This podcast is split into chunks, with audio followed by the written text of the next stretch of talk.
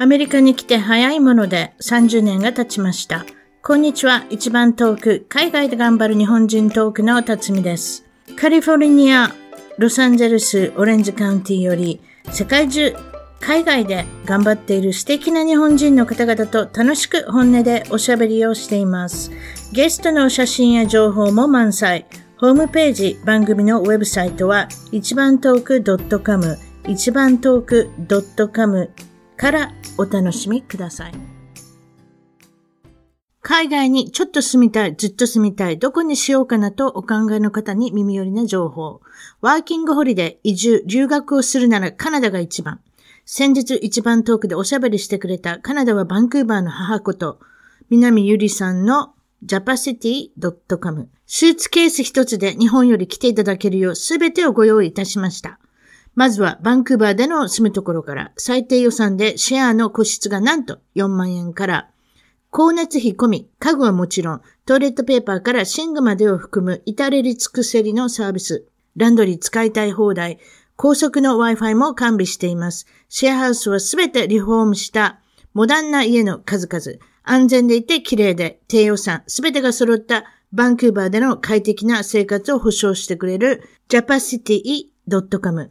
カナダでの仕事のお世話、ビザのご相談、他のどの国よりも取りやすい永住権の情報と相談、海外のワーホリ、移住に興味のある方、すでにワーホリで次の国をお考えの方、まずは japacity.com のオンラインでのコミュニティに参加して情報を掴んじゃいましょう。その他、バンクーバーのママを応援するサービス、平日、週末、祝日にご利用いただけるマルチリンガルの子供さんのためのクラス、学校へのお迎え、アフタースクールのクラスも人気です。セミナーやクラス、会議やパーティー会場、美容サロンなどのスペースをお探しですが、バンクーバーの最高級住宅地、超豪邸の各部屋をレンタルスペースとして開放、カラオケジャグジ、プールを完備。お問い合わせと詳細は japacity.com より japacity.com 番組のサイト一番トーク .com の海外お役立ち情報でも南ゆりさんの japacity.com の情報をキャッチしてください。それでは今回の一番トーク海外で頑張る日本人は、えー、今日はですね、245もあるエピソードの中より人気のものを紹介している一番トーククラシックという具合にいきたいと思います。皆さん、この、えー、コロナの、えー、感染、そしてロックダウンという状況の中で、えー、どうお過ごしでしょうか一人で喋るの苦手なのでね、もぞもぞと喋りますけれども、どうぞお付き合いください。えー、私の方はですね、3月の10日ぐらいからですか、ロックダウンになったのが、これがカリフォルニアということなんですけれども、えー、食料品を買い出す、食料品、えー、あと何ですか、レストランのお持ち帰りは大丈夫。あとはスーパーマーケットに行ったり、えー、他はどこですかね、えー、ホームセンターとか、そういう認知症大学のお店とか、そういうの空いてますね。ペット屋さん、あペットショップっていうんですか？ペットはあんまり、あ犬猫は売ってないですけど、犬の餌、猫の餌の買い買いに行ったりするところ。空いてないのは、例えば洋服を買いに行ったり。あとは美容室、散髪屋さん、そういう系統は閉まってますね、残念ながら。ということで、そういった生活をもう、かれこれ2ヶ月ぐらいになるんですけれども、してるんですけれども、皆さんもよく似た状況だと思うんですね。で小さなお子さん寝るとこ本当に大変だと思いますね。公園にも行けない。公園に公園には行けますけれども、公園の遊戯、滑り台、ブランコ、そういったものは使えない。先日それを、えー、ブランコに乗ってたんでしたっけね。そういうことした人が、えー、間補修でお母さんが捕まっちゃったって何度も情けない悲しい、えー、状況なんですけれどもあとは子供さんが学校に行かないので私の子供もそうですけれども家にいるという状態になるとそうするとゲームをする時間が長くなってどうも学力が落ちていくように気がする。そして横を見たら旦那もいる。お母さんもいる。子供もいる。24時間中一緒。お母さんは私もそうですがキッチンにずっと住んでるような気がします。3食あの、お世話しなきゃいけないので、それでお母さんもイライラ、お父さんもイライラ、皆さんイライラ。コロナ離婚って言葉まで出てきますよね。まあ、コロナ、コロナ中に離婚されてるかどうか分かりませんけれども、日々が入るとか、日々の入ってたのが、あの、パッカリ割れるとか、まあ、その辺はちょっと分かりませんけれども、まあ、えー、いいこともあります。いいことは、えー、私の場合は大学生をしてた子供たち2人が他の州から帰ってきたり、えー、急に引っ越しで大変でしたけれども、えー、また家族4人で仲良く。たまにはぶつかる。どうしてぶつかるかっていうと意見が合わなくなる。それはいいんです。あの成長した子供たちの意見を聞きたい。親はあの私を含めいろいろたくさんいらっしゃると思いますので食事中にいろんな会話がなされてその中で面白かったのはうちの主人にはもう、えー、主要ニュース CNN、FOX 何でもいいですけれどもニュース番組見るなと子供に言われて本当に守って、えー、そうですね今から1ヶ月ぐらい前にニュースを見ない条約を結びまして子供と。それで今に至るという感じでニュースを見たかったら勝手にネットで調べろっていうことがまあうまくいきましていわゆるフィア怖がらせるニュースの内容を見なくなって少しは精神的にあの落ち着いたというかあの手伝ったかなと思ってます。あとはですねいろんなことがありすぎて2020年まだ4月終わったとこなんですよ皆さん。信じられないぐらいいろいろありますね。ちょっと振り返ってみましょう。オーストラリアの大火事。火事はまだ収まらずに1月に入るわけですよね。1月の末ぐらいですか？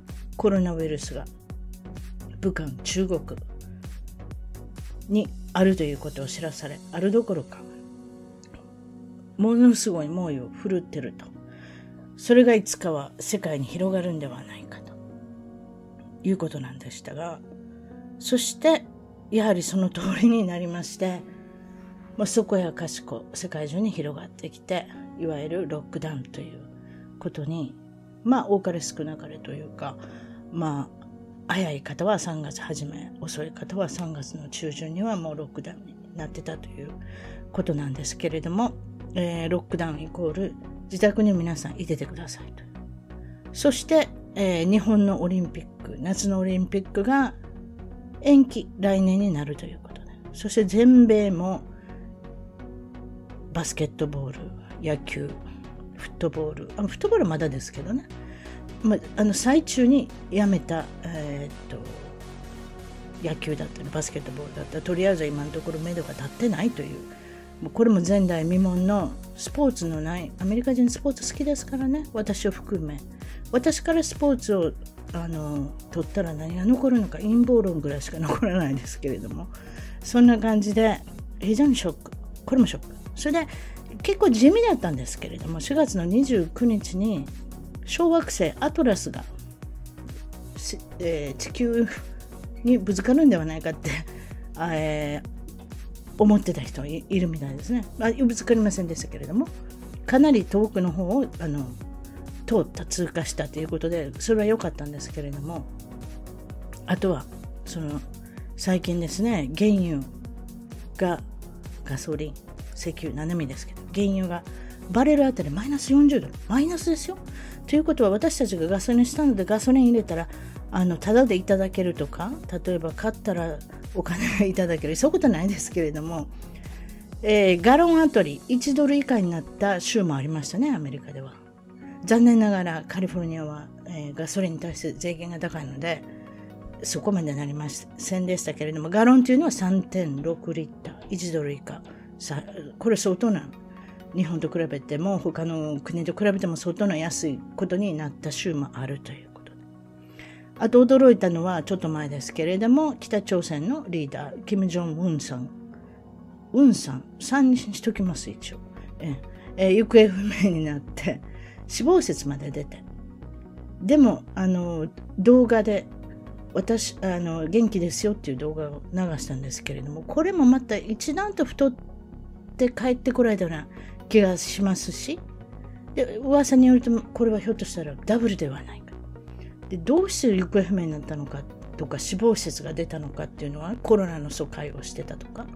あとは、えー、死亡吸引手術に失敗して数ヶ月後にさらなる心臓手術をして、えー、どうも回復が芳しくなかったとか。なんかそういういろいろ思惑はありますけれどもあの国のことですから本当のこともわからないっていうまま今ずるずると来てるんですけれどもとりあえずそれは一応元気だということになってるんですけれども私のこのカリフォルニアではえというか全国全米的に何、えー、て言うんでしたっけ？何でしたっけ？えー、っとですねデモ行進。すいません。言葉が出てきません。デモ行進がいろんなところで。行われてこれどういうことかというと特にカリフォルニアはビーチに行くなと。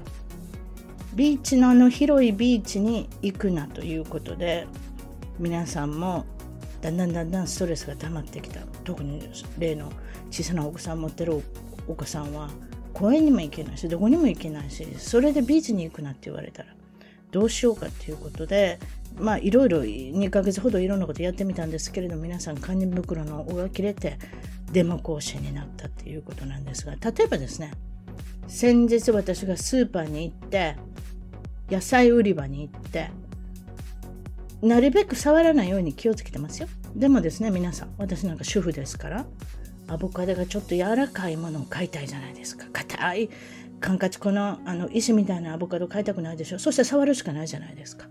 なのでそういう人が あの絶対いるんで絶対いるっていうかみんなやってるんですよ。そして良くないと思いません？一応もしもウイルスがあったらそれ全部にくっつけてることになりません？でこの間見た男性なんかレタスの一玉だけじゃないですよ。二玉だけじゃないですよ。十玉ぐらい全部レタスを触って、えー、っと検品をしてですねそのまま一つを選んだってことはなんか矛盾してくるような気がしません？そういった意味では。それでビーチがダメだって言ったら2メーター以上皆さん他人さんとは離れてると思うんですけれども多分そういうふうな積み重ねが皆さんこれって矛盾してないということでデモ行進につながったのかなと。あともうちょっと矛盾してないの。矛盾って言いますか？不思議なのはオーストラリアでは美容室には行けるってことなんですね。アメリカでは行けないんですね。でどうしてその辺のあの衛生的なことで美容室が許されるのか。どうしてあのテキサス州でですね起こったのはアメリカで勝手に営業してた人が美容室を、えー、捕まりましてこれもなんだかおかしい。おかしいというかあんまり私そこまであのまあストレスにならないようにと思うんですけれどもそんなこと言い出したら本当に先ほどのスーパーマーケットのように野菜は触るな見極めるな一つ目を掴んだのを絶対書いたことになってきますからね。あともう一つ面白いのは、えー、タンザニアの大統領アフリカン大統領がコロナテストを疑ってですねコロナテストキットを、えー、まあこれは何て言うんですかね唾液テストなんですけれどもその唾液テストを、えーと、Q ティップみたいなあの綿棒のところにつけたのがなんとえー、全部人間のものをつけなくてヤギさんの、えー、唾液だったりフルーツのパウパウっていうのがあるんですけどそのフルーツの汁をつけたりとかあとは車の、えー、エンジンオイルをつけてみて、えー、提出したところ全て陽性ポジティブあなたはコロナですよっていうふうに書いてきたっていうことなんですけれどももうこれは冗談抜きであのなかなか面白い大統領だなと思ったんですけれどもこのテストはどこから来たのかちょっとそこまでは書いてなかったですけどなかなか面白い世界のニュースだなということで。あとはですね、えーまあ、私の陰謀説。陰謀説って名前嫌いなんですけどね、まあ、真実を追い求めて、まあ、ニュースをディグするという私なんですけれども、えー、このコロナウイルスの出どころこれよく言われてますね。どこなんだろうか。まあ、出どころと言いますか、発祥地は一応中国となってますけれども、それに関してトランプ大統領も元、え、CIA ディレクターの今現在の国務長官ポンペオさんも、ポンペオ、変わった、あれですね、変わった名前ですね。多分イタリア人かなんかでしょうか。もともとは。その方も、えー、どこから来てるのか分かってると。証拠も全部あると。非常に強気な発言を最近し始めました。まあ、国が国を訴えるということもできるんでしょうかね。内容としてはいわゆるその、まあ、人工的に作ったんではないかとその辺のコメントは控えておりますけれどもどっちにしても中国内で早期発見ができてたら、まあ噂に言うと去年からあったということなのでもしもそうなると WHO 世界、えー、健康機構をはじめですね、えー、世界に通告できなかった告知できなかった警告できなかったっていう罪っていうのがだんだん、えっと、疑問になってくるこれがもしそうだったら大問題ということですよね。で今日のクラシックの、えー、ゲストのオレゴン州のマリさん真実を追求されて世界平和を祈られて陰謀説に非常に詳しい方ですけれどもここでその忘れてはいけないよくあの2人で喋るのはマイクロソフトの創始者ビル・ゲイツさんと奥さんのメリンダさんの、まあ、慈善団体っていうのがあるんですけれども、彼はハイテクノロジー、あハイテクノロジーとかですね、テクノロジーの対価、えー、PC、Windows、何でもいいですけど、そういうのを作った人なんですけれど、あんまりそっちの方にも興味ないみたいですね。いろんなことに興味がある中で一番注目されるのは、えー、これからの人口増加をどうしていったらいいのか。逆に言えば人口の、えーと削減をすればいいんではないかと。どういうふうにするのかっていうのは、ちょっ、え、ー、と、いろいろなところで言われてますけれども、皆さんが一番気になるのは、ワクチン、予防注射で、え、ー、と、コントロールをする。いわゆるですね、あの、ワンちゃんにですね、ワンちゃん、猫ちゃんにチップ入ってますね。どこに行ったかわかるチップ。非常に簡単なことですけれども、それよ、それのようなことも考えてると。どうやって入れるのかっていうのは、ワクチンの中に液体で入るんですかね？ちょっとその辺わからないですけれども非常に進んだ、えーと、テクノロジーで、えーと、一人一人に、まあ、チップを埋めるみたいなチップを埋めるっておかしいですけどワクチンによってそういうことをしていくっていうことをあのまあ考えてるのではないかとかあとはですね面白いのは彼のこのゲイツさんの1997年ですよ今からちょっと考えたら何年です？23年前のえっ、と、インタビュー。これは雑誌社のジョージ。ジョージっていうのは例の JFK ジュニアの息子さんが、えっ、と、創刊される、えー、ジョージっていう雑誌なんですが、これに関してもいろいろ面白いですよ。この名前のジョージっていうのは実はジョージ・ワシントンのジョージなんですけれども、実はジョージ・ブッシュなんではないかっていう、あの噂っていうか、これはかなり強いあのことで名付けられたのではないか。どうしてジョージ・ブッシュがそこでえー、っと出てくるのかっていうのは彼が信じているのはお父さん、えー、ケネディ大統領が暗殺されたのは、えー、ジョージ・ブッシュが、えー、計画を企ててアクションを起こしたんではないかっていうふうになってるんですけどね、まあ、それもなかなか奥深い陰謀説なんですけれども、あ、当時のあれですね当時確か CIA のえっ、と CIA で働いてたということなのであの分からなくもないですね。実際そうなのかもしれません。まあ、とにかくですね、1997年の雑誌、ジョージで、えー、と、えー、ゲイツ氏はですね、えー、2020年、パンダミックなウイルス感染があるって、あの、非常にその年まで予想して、予想、予想っていうんですか？予定、あ、何でもいい。予定って言ったら、いわゆるパンダミックではなしに、プランデミック。今、この言葉はや流行ってますけれども、プランデミック、計画。そのところで、その、あの、原本見ましたけれども、えっ、ー、と、コピーによると、まあ、60歳以上、高齢者は大変なことになるでしょうねっていうふうに語ってるっていうことは、これは本当に事実なんですね。それで彼の動き面白いのは去年の10月にニューヨークの、えー、イベント201っていうのがありましてこれは彼のと、えー、お嫁さんお嫁さんというかメリンダさんとの慈善団体が確かあの主催してるんですけれどもウイルスが襲ってきたらどうすればいいか予行演習をしてる内容のビデオが YouTube なんかでも見れると思いますのでよかったらイベント201201えっと、YouTube で調べてみてください。なんとも半年前にこんなことがあの予行演習してたんだなっていうのが分かりますですね。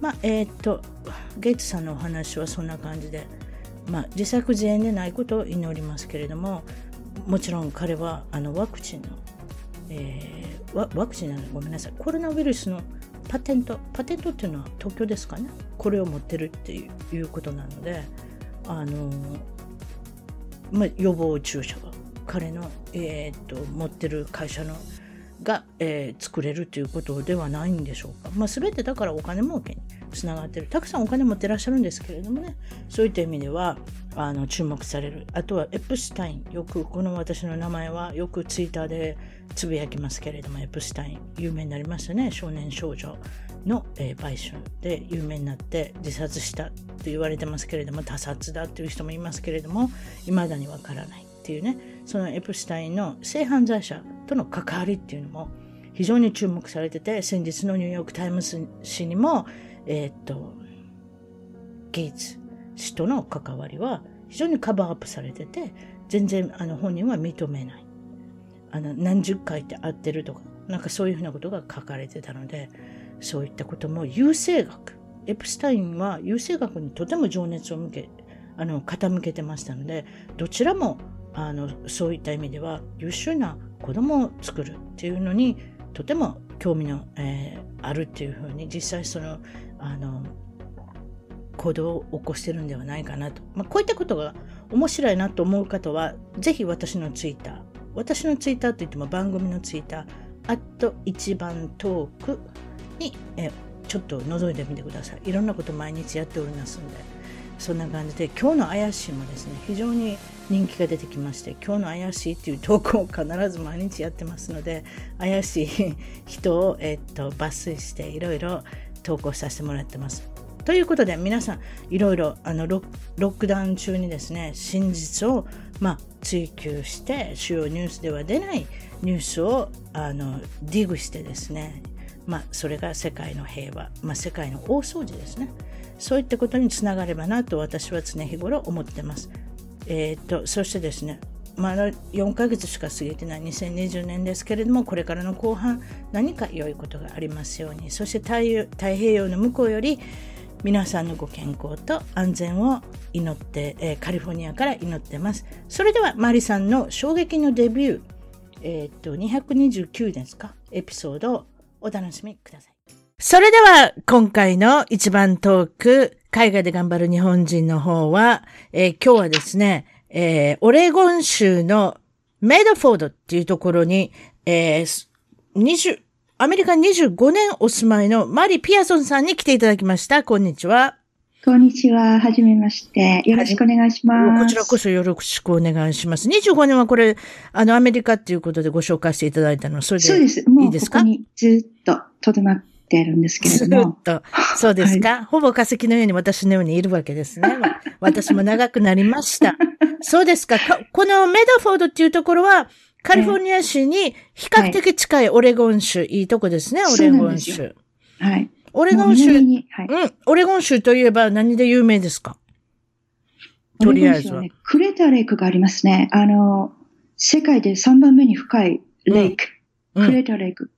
あの、すごい綺麗な、あの、観光地になっている場所なんですけれども。そうですね。自然が豊富で、はい、あとは、経済的なビジネスなことを言いますと、ナイキの本社があったり、あとは私の大好きなティラモクチーズの本社があって、あそこの会社のツアーに行きたいなと思ってますけれども、友達があんなチーズの製造工場の中って、どうするの臭いよって言われてるんですけれども。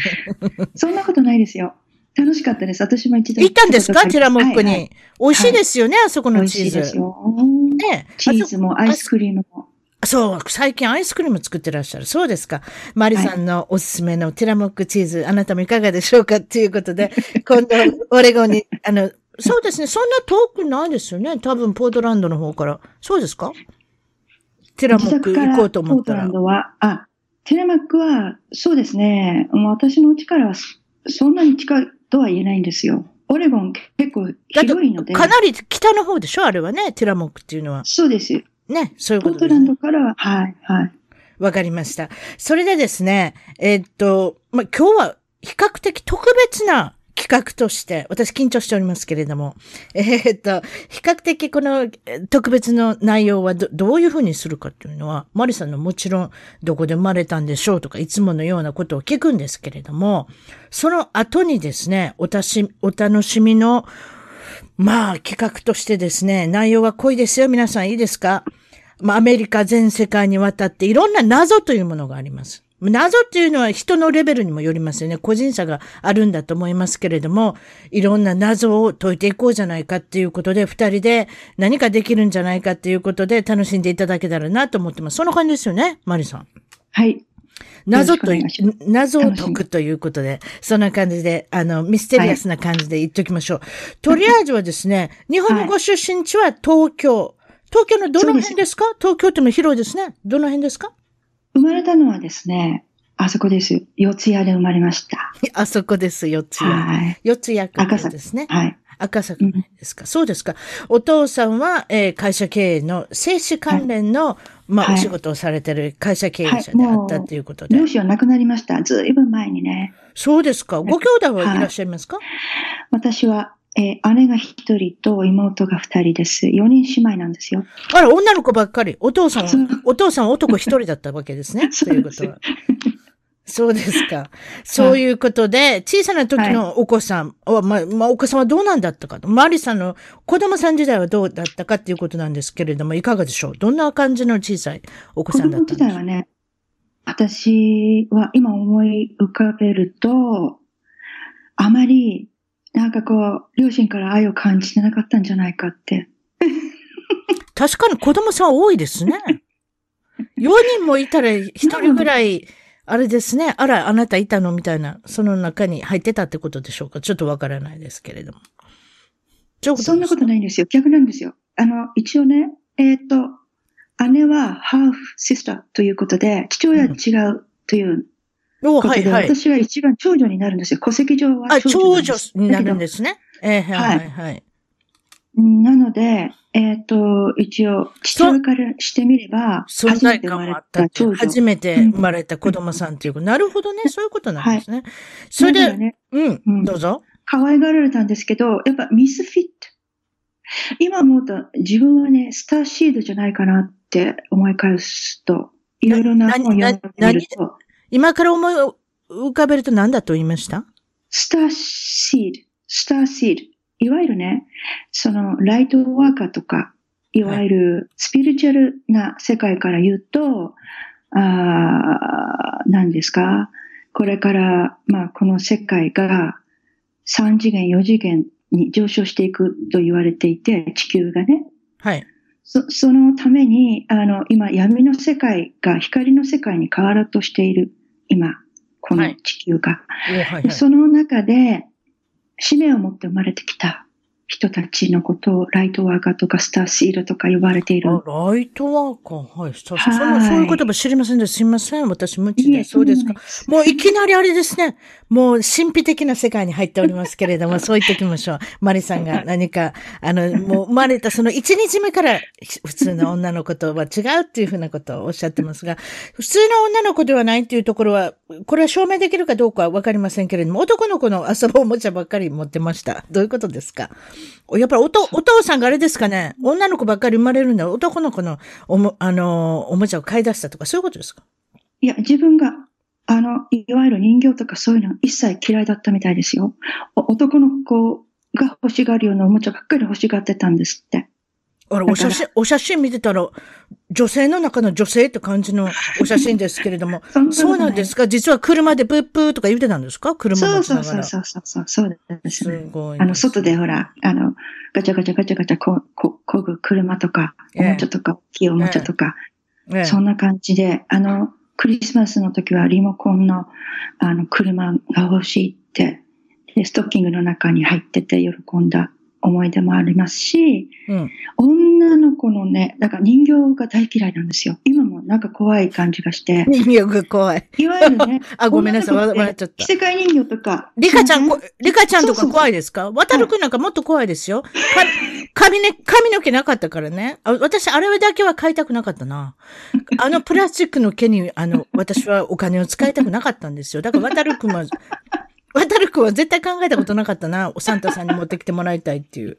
まあ、失礼しました。そういうことですか。あ、でも分かるような気がしますけどね。男の子の遊ぶおもちゃはほら、なんとなしに女の子は遊んじゃダメだっていう雰囲気はありますけど、私も向かいの、あの、お兄さんのところに行ってよく遊んでましたよ。電車ごっことか。うん、はいはい。そうですよね。どっちかっていうとあとウルト、ウルトラマンも好きで嫌がられてましたよ、はいはいはい、えーはい、ウルトラマンの本とか買ってますもん、私。そうですよね。えー、そっちの方がもう楽しかったですね。えー、えー、そうでしょ？か？男の子とばっかり遊んでましたね。そうでしょ？怪獣とかの図鑑とか持ってましたよ。もう忘れましたけども、聞かないでくださいよ。小中学校のマリさん。もう私のことはこっちは置いといて、まあ小中学校のこのマリさん。このアメリカに憧れ、憧れ始めたのがちょうどその頃っていうことですけど、どうでしょう？どうなんでしょうね。だからね、自分でミスフィットなのが分かってたんですね。こう合わないっていうのが。自分変わってるっていうのがね。うん。それ、なんか幼い時から自覚してたのかもしれないですよね。他のこと違うなっていうのを意識してたんですよ。小さい時から。ということは、英語の勉強、その、違う、もちろんあれなんですけれども、英語の勉強が始まる中学校ぐらいからは、英語にはまっていく。そういうことですか？そう、小学校からね、あ、小学校から。はいはいはい。英語の時間ありました。小学校1年の時から。そうですか。それが楽しくて楽しくて。いきなり外人とかいたんですか？先生に。いましたね。いましたね。その人とも喋ってたんですか？ということは発音良くなったでしょうね。いや、さすがにその時は、もう、とにかく、あの、なんていうんですかね。恥ずかしいとかそういうのがなかったんですね。だから間違えたらどうしようかとか、うん、そういうのはなかったですね。とにかく、あの、わからなくても知ってる単語をつなげて話したりとか。うん。いいですね。そういう小さい時に英語習い始めた、そういったその、うん、あの、恥じらいとか、なんかこんなことして笑われるんじゃないかとか、そういう気持ちがなくな、あないので、いいかもしれませんね、はい、やはり。そうですね。あのええ、方が上達するようですね。うん。そういう方がね。そうですね。だんだん日本もそういうふうに。恥ずかしがり屋だから。うん。間違ったら嫌だなとか。そうですよ。人前でそんな手挙げてね、間違ったこと言うの嫌だとか、うん、そういうことで。まあ、その当時、えー、は、フェン、フェン、FEN って言うんですか ?F、フェンのラジオを聞いたら、これは米軍の 流してるあれですね。F、あの、短波ラジオですね。私も聞いてますけれど、えー、短波のラジオを買ってきてもらってね、お父さん持ってたんかな？なんかそうなんで私、あの、音楽聞いてたの覚えてますよ。あんまり。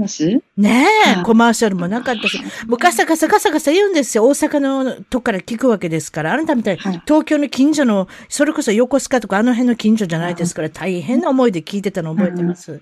でも夜中になったら綺麗に聞こえるんですよ。綺麗っていうか、もうちょっとガサガサしてますけど。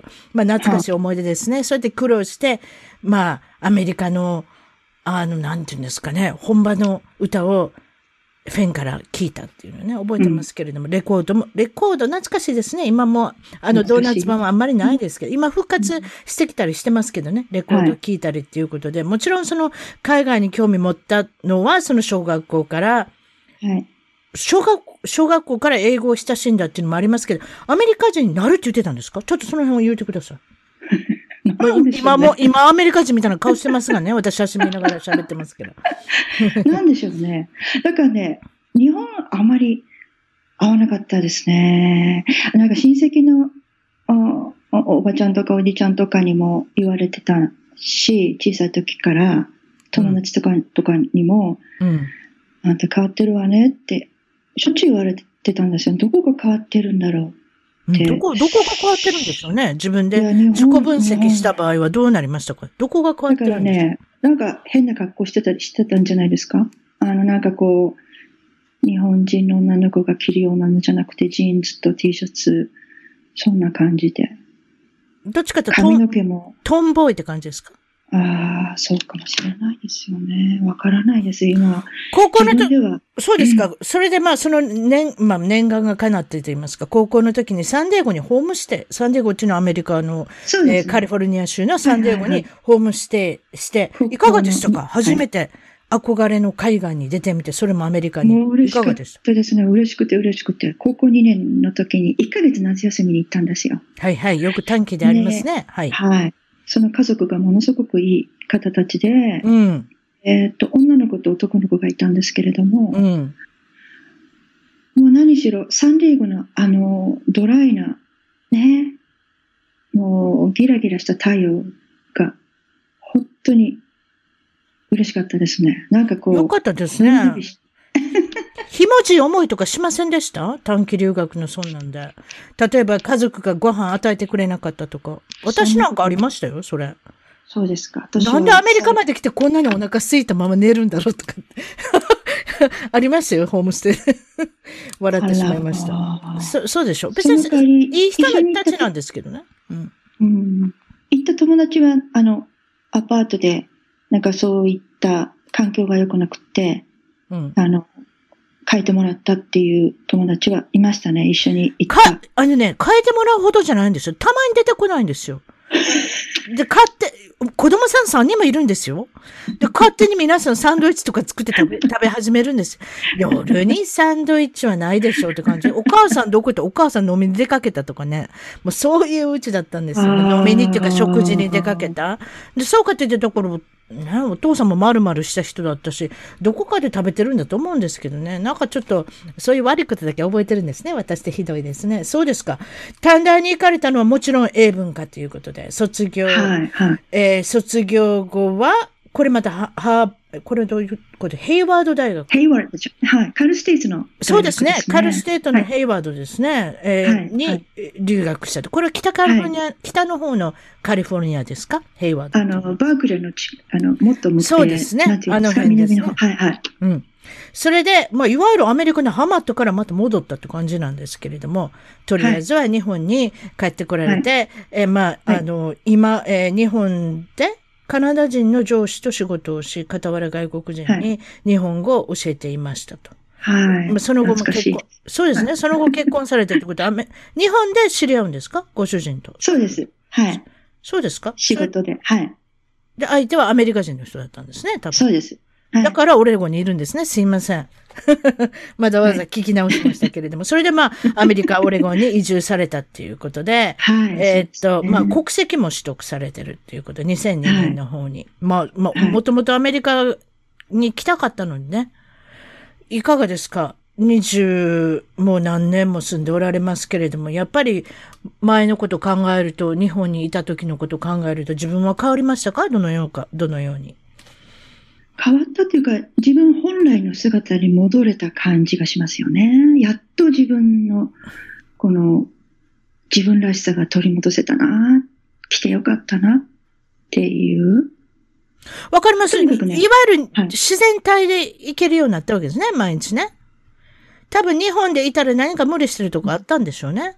多分。そうですね。うん。そうでしょうね。あの、しきたりとか、規則とか、うん。厳しい、学校も厳しかったですし、うん家庭も厳しかったですし、うんだからそういうところで、こうのびのびとした自分らしさが、本当はあの違うのに、こう、いつもいつも、あーいい子じゃなきゃいけないっていう。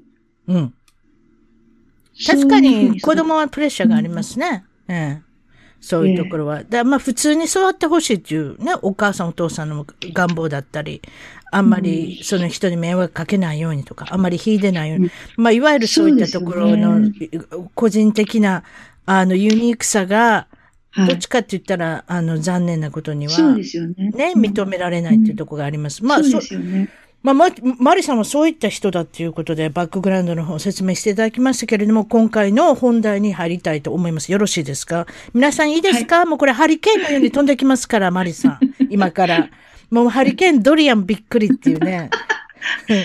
あの、カテゴリー5、6ぐらいじゃないでしょうか？あの、マリさんのハリケーンは。そうじゃいきますよ。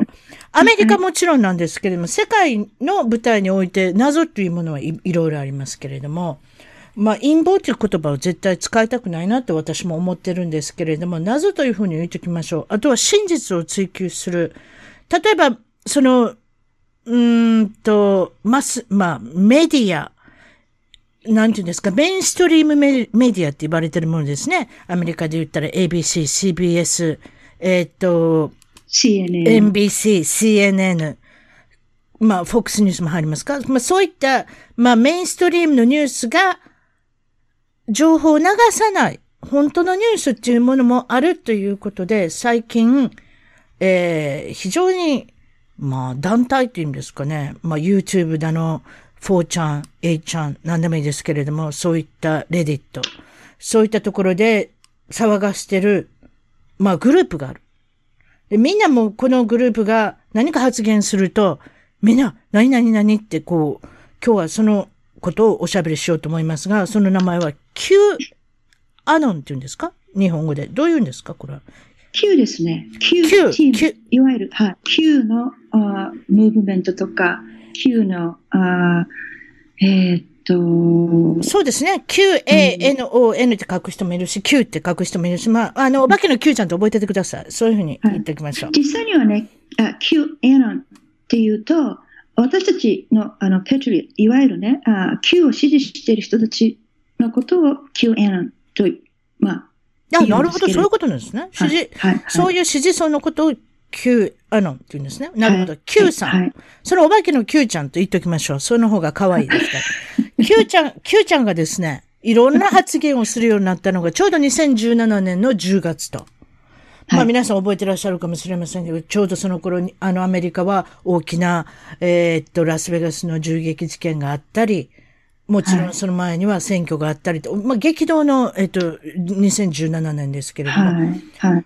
それで、その、Q はどういったことを言い始めたんですか？その、その自分に。なぜみんなが注目しだしたんですか？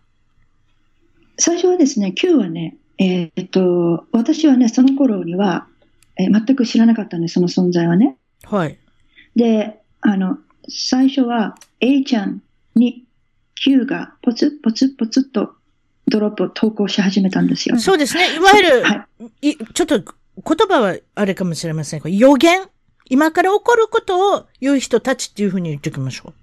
そうですね。はいまあ予言というと、うん予言っていうのかな？予言っていうとね、予言？ノストラダムスの予言を思い出しちゃうので、うん、そうそうそうそう。そう予言っていうか予言ではな、いんですね。いわゆる事実を掴んだ人の今から起こることを、はい。そういうことですね。それイベントを言い始めるんですね。そういうことですね。それ誰も知らない。うん初めて読んだ人、初めて読んだ人にとっては何のこっちゃ言ってるか分かるし、分からない人もいるかもしれない。はい。はい。書き方によっては。そうでしょ、はい。そうですね。はいどうぞうん。今でもそうですね。だから、初めからうん私今も見てますけど、読んでますけども、何のこっちゃ言ってるか分からない、分からない時いっぱいありますよ。それを解説してる人がいっぱいいますけどね。ええ。はい。はい。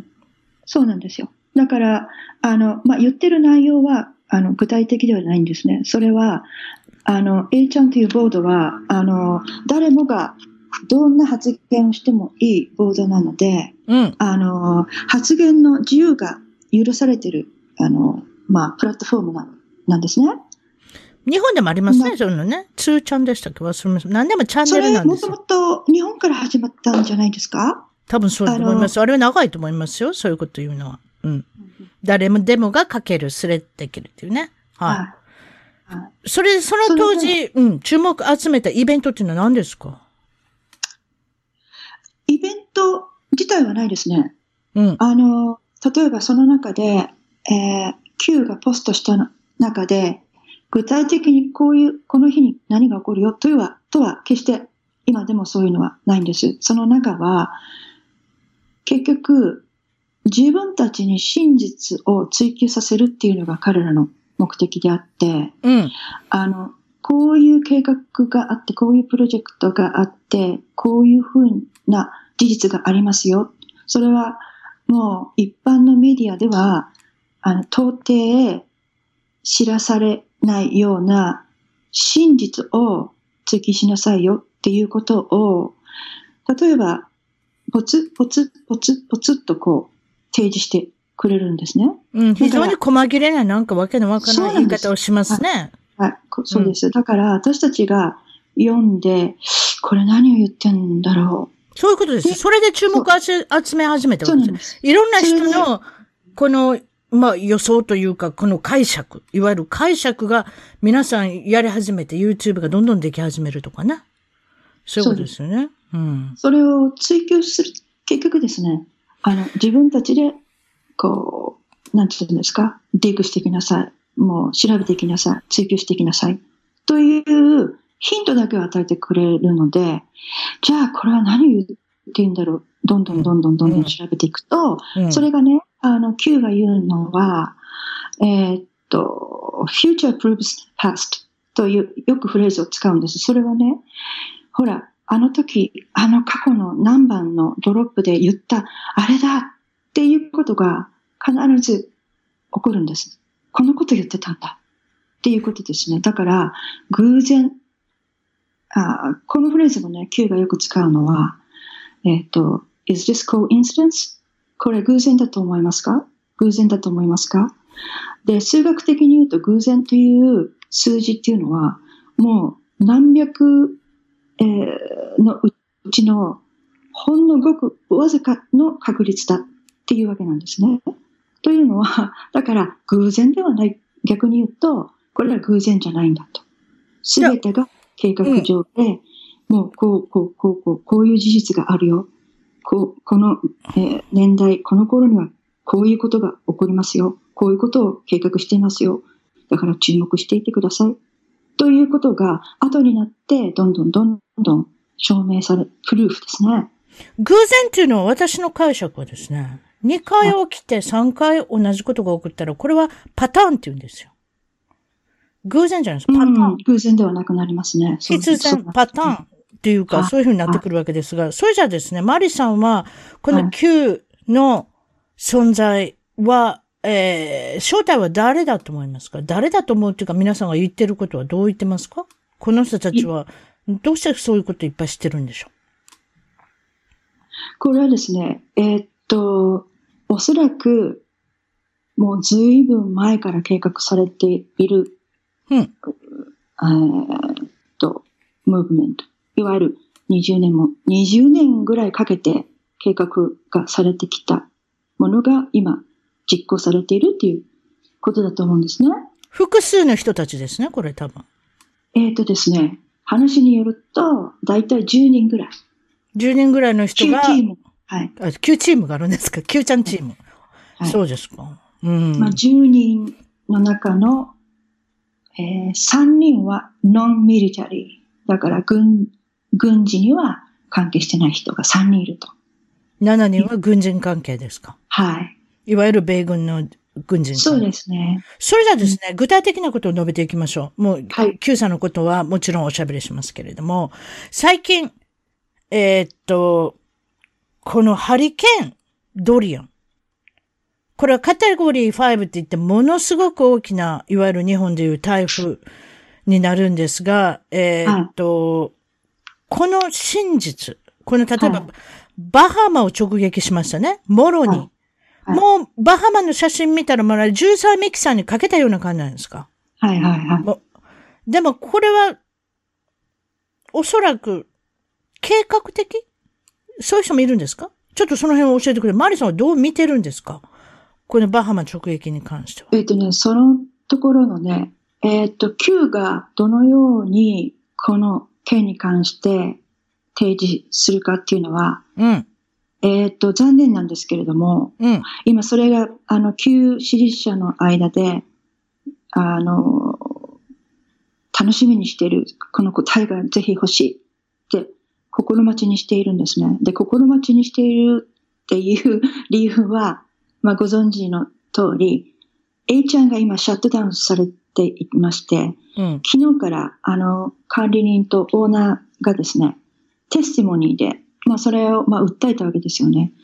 えーっと、まあ、サーバーというか、DNS が、まあ、勝手にもうあなたたちのサーバーはしませんと、一方的に断られて一般しまった。、人一般人には公開しませんって言い出したんですね。はい。A ちゃんにはもう提供しませんと。うん、うん。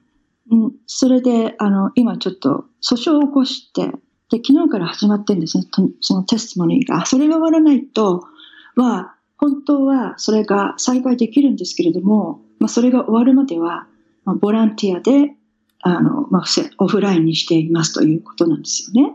はっちゃんの管理人のロンさんって おっしゃるんだけど。わかります。そ、そまあ、その、あんまりいい状態ではないっていう私たちの情報提供としては今のところ、あんまりいい状態ではないということなんですけれども、この、は話を戻しました。ハリケーンドリアンの、なのでねはどういうふうに見てるんでだからスペすかキュレーションっていう形でしか、まあ、おもちろん話できない。はいもちろん、もちろんうん。ええ。これね、えーっとですね、不思議な話なんですけれども、どうしてそのハリケーン当初、あの、観測されていた、ええ。あその進路とか、はい。えー強さとか速度が、えーっとですね、フロリダを直撃する予定だったんですね。それがですね、途中でバハマの上でずーっと停滞速度を急に、そああれ、それ、すごいですよ。私が歩いた方が早かったんですよ。あのドリアンは。はそういう言い方しちゃいけないんですけれど、本当なんですよ。私が歩いた方が速い速度だったんですもん。それぐらい、もういわゆる停滞ですよ。止まるぐらいの、あの、遅いスピードで、バハマの方に行ったんですけれども、はい。まあ、噂そうじゃ、一応噂っていうか、その言われてることって言いましょうか、私がそうしたら。あそこのところに港があって、そこには中国とデンマークの会社の大きな、いわゆるカーゴ、あの、なんていうんですか、あの、ターミナルがあると。カーゴっていうのかな、日本でいうはいコンビナートっていうんですか。はい。コンビナートターミナルがあるっていうことなんですけれども、ここれはいかがでしょう？ん。それがね、最近、あの、なんていうんですか、えーっと、二つ提携して、それが決まった最近ですね、それがね。ううん。で、その直後だったんですね、あの、ハリケーンが来たのが。うん。で、あの、デンマークと、それから、あー中国が提携して、あーあーそれから、何ですか？その後に、えその後じゃないな。えっ、と、名前が思い出せないんですけど、ごめんなさいね。会社の名前が。とにかくですね、あ、M のついたやつですね。デンマークは、ま、ま、マレックとかマセックとかなんとかいうやつですね。はいそれで中国は、あれは何です？かエヴァラインかなんかですか？なんかそんなんでした？ちょっと忘れましたけど。あれ？どうなりましたか？大丈夫ですか？うん、大丈夫ですよ。うん。えーっと、まあ、とにかくまあ、うん中国を代表する、いわゆる、あの、まあ、あの、ななんていうんですかね。えーっと、まあ、荷物を運ぶ、なんていうんですかあれって。運搬、いわゆるカーゴですよね。カーゴですよね。はい、はい、はい。うん。まあ、船で、ね、よくタンカーに乗せて、運送はいタンカーじゃないですけれども、はい船に乗せて運ぶやつですね。ええそうですね。えうんその会社があるってことですね。M のつく名前ですね。確かデンマークは。そして、多分エヴァグリーンとかエヴァなんとかじゃなかったですか？エヴァライン。なんでもいいですけど。なんかそんな中国の会社の、まあ、うんあの、大きなターミナルがあるってことですね。で、そこを直撃したらどうなるんですか？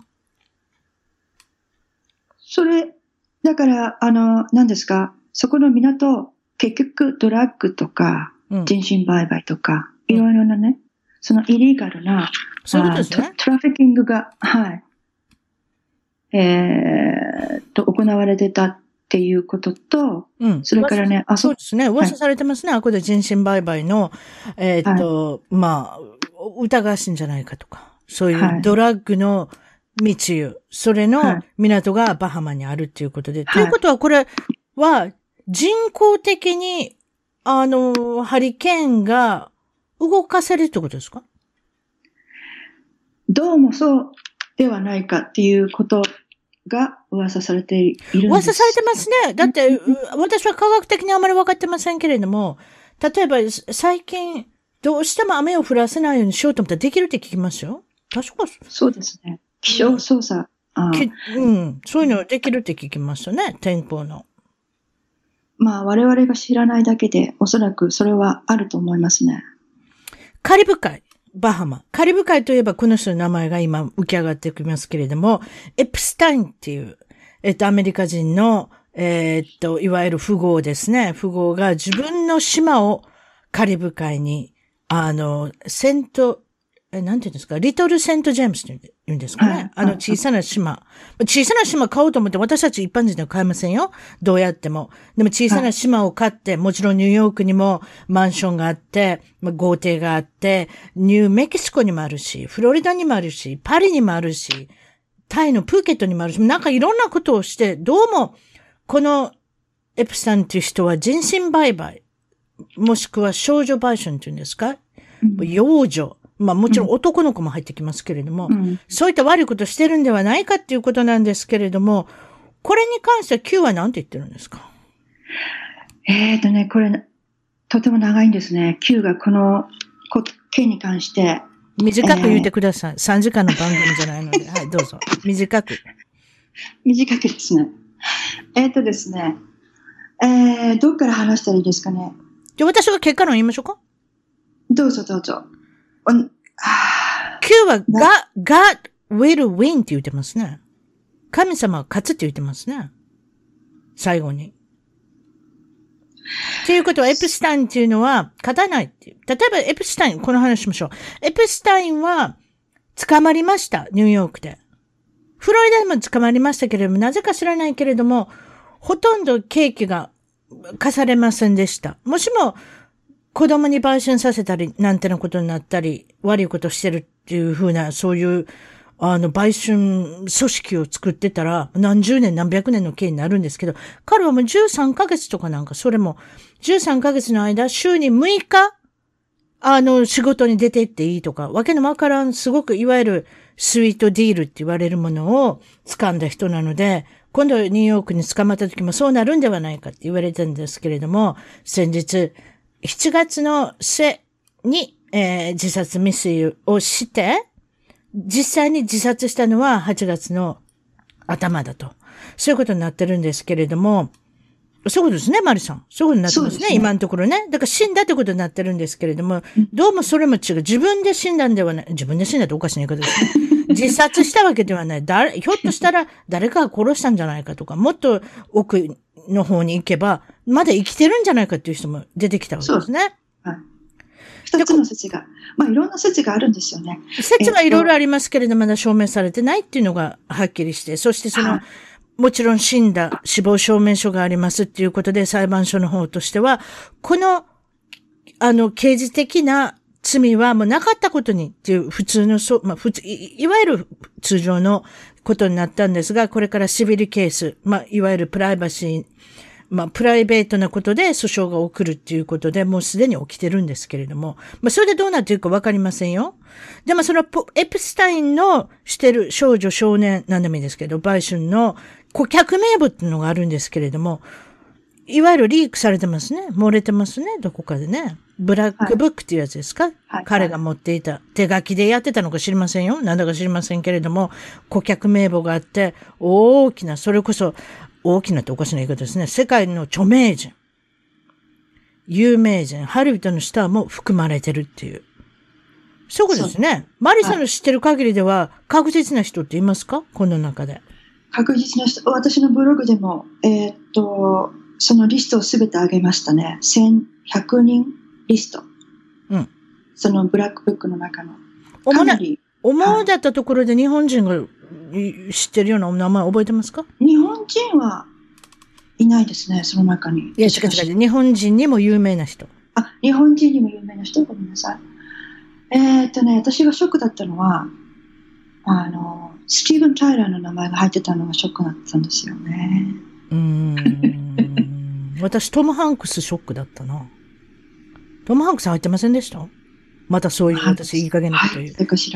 スピルバーグとか。いや、わからん。いろんなのがありますからね。あもちろん、プリンス・アンドリューなんていうのも有名ですけどね。あの、王子、はい、まあ、いわゆるエリザベス女王の次男、チャールズの弟さんですよね。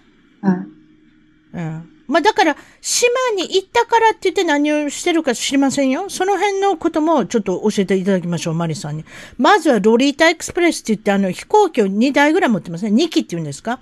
す、ね、?2 機持ってますね、あの人は。それでいろんなところからお客さんを連れてきて、それでお金儲けしてるのか私もちょっとわからない。ひょっとしたらおもてなしということなのかもしれませんけれども、もう飛行機に乗った時点で少女が現れたり。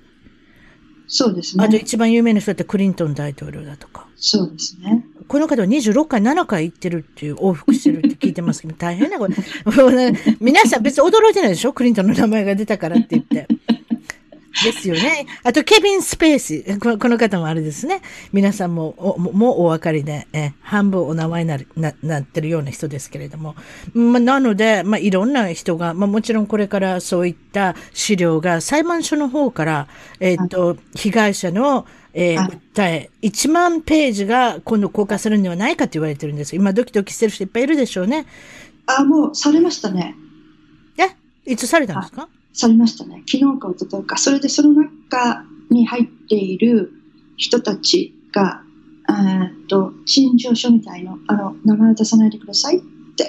あ、いやいや、だから、名前は出てないですよ。あれは名前が出るって言っただけで、そしたら一人ジョン・ドーっていう人が絶対名前を出さないでくださいって言った人がいるっていうんですけれども、ちょっと私は予想はつかないですけれども、まあ、とにかくでもそのエピスタインのこの島、島のその前景、あの写真を見た方も変わったことをしてるなっていうのを、す想像、私はそう思ったんですね。あの、お寺、寺院があったり、ぶ、あの、ブルーと白っていうか、青と白のなんか壁塗って、上に金色のなんかね、やって、はいフクロウが、あの、いたり、フクロウって別に生きたフクロウじゃないですよ。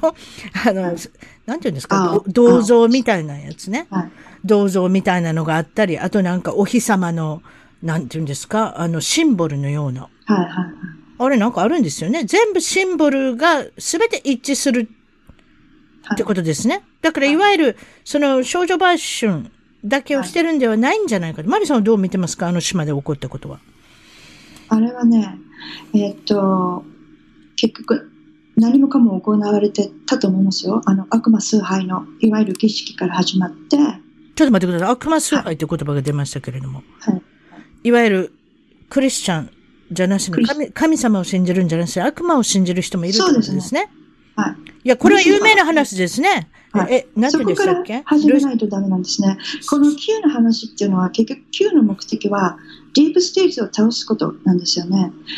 あのディープステージの目的っていうのは世界を制覇して、そね。して第三次世界大戦を起こし、うんあの新世界秩序をあの作り上げるのが彼らの目的なので、うん。あのまああ、その中に、えっと悪魔があの必ず勝つというその信じながら、そうですね。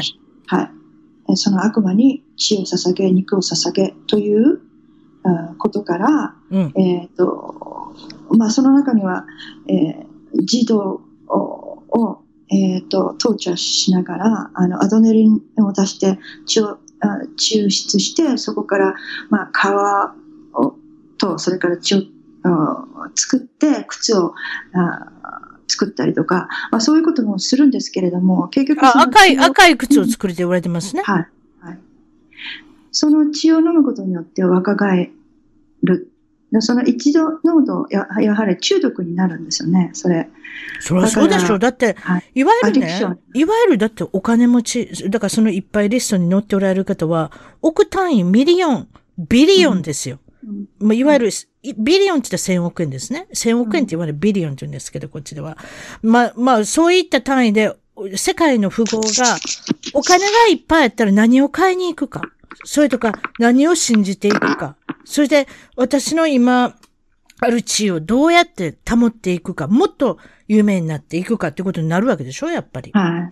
それ、ハリウッドおの世界には特に言えると思うんですけれども、そうですね。結局信じてることがね、やはり悪魔ですよね。人間が、あまあ、かこんなことは考えられないだろうということを彼らは信じてやってるわけなので、だからその、生贄をということがまず、え、あれですよね。人間ではないっていうか、あの、赤ちゃん、いわゆる、まあ、若ければ若いほどいいと言われる。それを、まあ、悪魔に捧げる、いいわゆる生贄ですよね。いわゆるエプスタインは、あそこの US バージンアイランド、まあ、バージン諸島に島を持つことによって、いろんなことができる。アメリカの本土でなく、なく、えーであったらできないことをやり始めた。まあもちろん彼の上に何か誰かいるのかもしれませんよ。指図してる人。それ知りません。あの人は従業員だけかもしれませんけれども。あの寺院の下の地下室のところで何かそういったことがある。あとなんか広場みたいなとこありましたね。はい、はい、はい。ああれも怖いですね。あれ広場何すると思います？あの広場で。はあ、そこはわからないですね。そこまではね。噂に聞いたら人、人を追いかけるって聞きますよ。ああ、なるほど、ね。ちっちゃい子、ちっちゃい子走らして、なるほどね。いわゆる、あの、そういうことですよ。あの、あの、ちょっと怖いです。生贄とかっていう言葉ありますもんね、日本でも。うんええうんだから、いわゆる人間狩りをするっていうふうなことを聞きましたが、でも、そういう、まだ事実は明らかにされてないですよ。でもなんか、あの、変わった写真が出てきたりとかしますからね。たまにインスタグラムとかでも。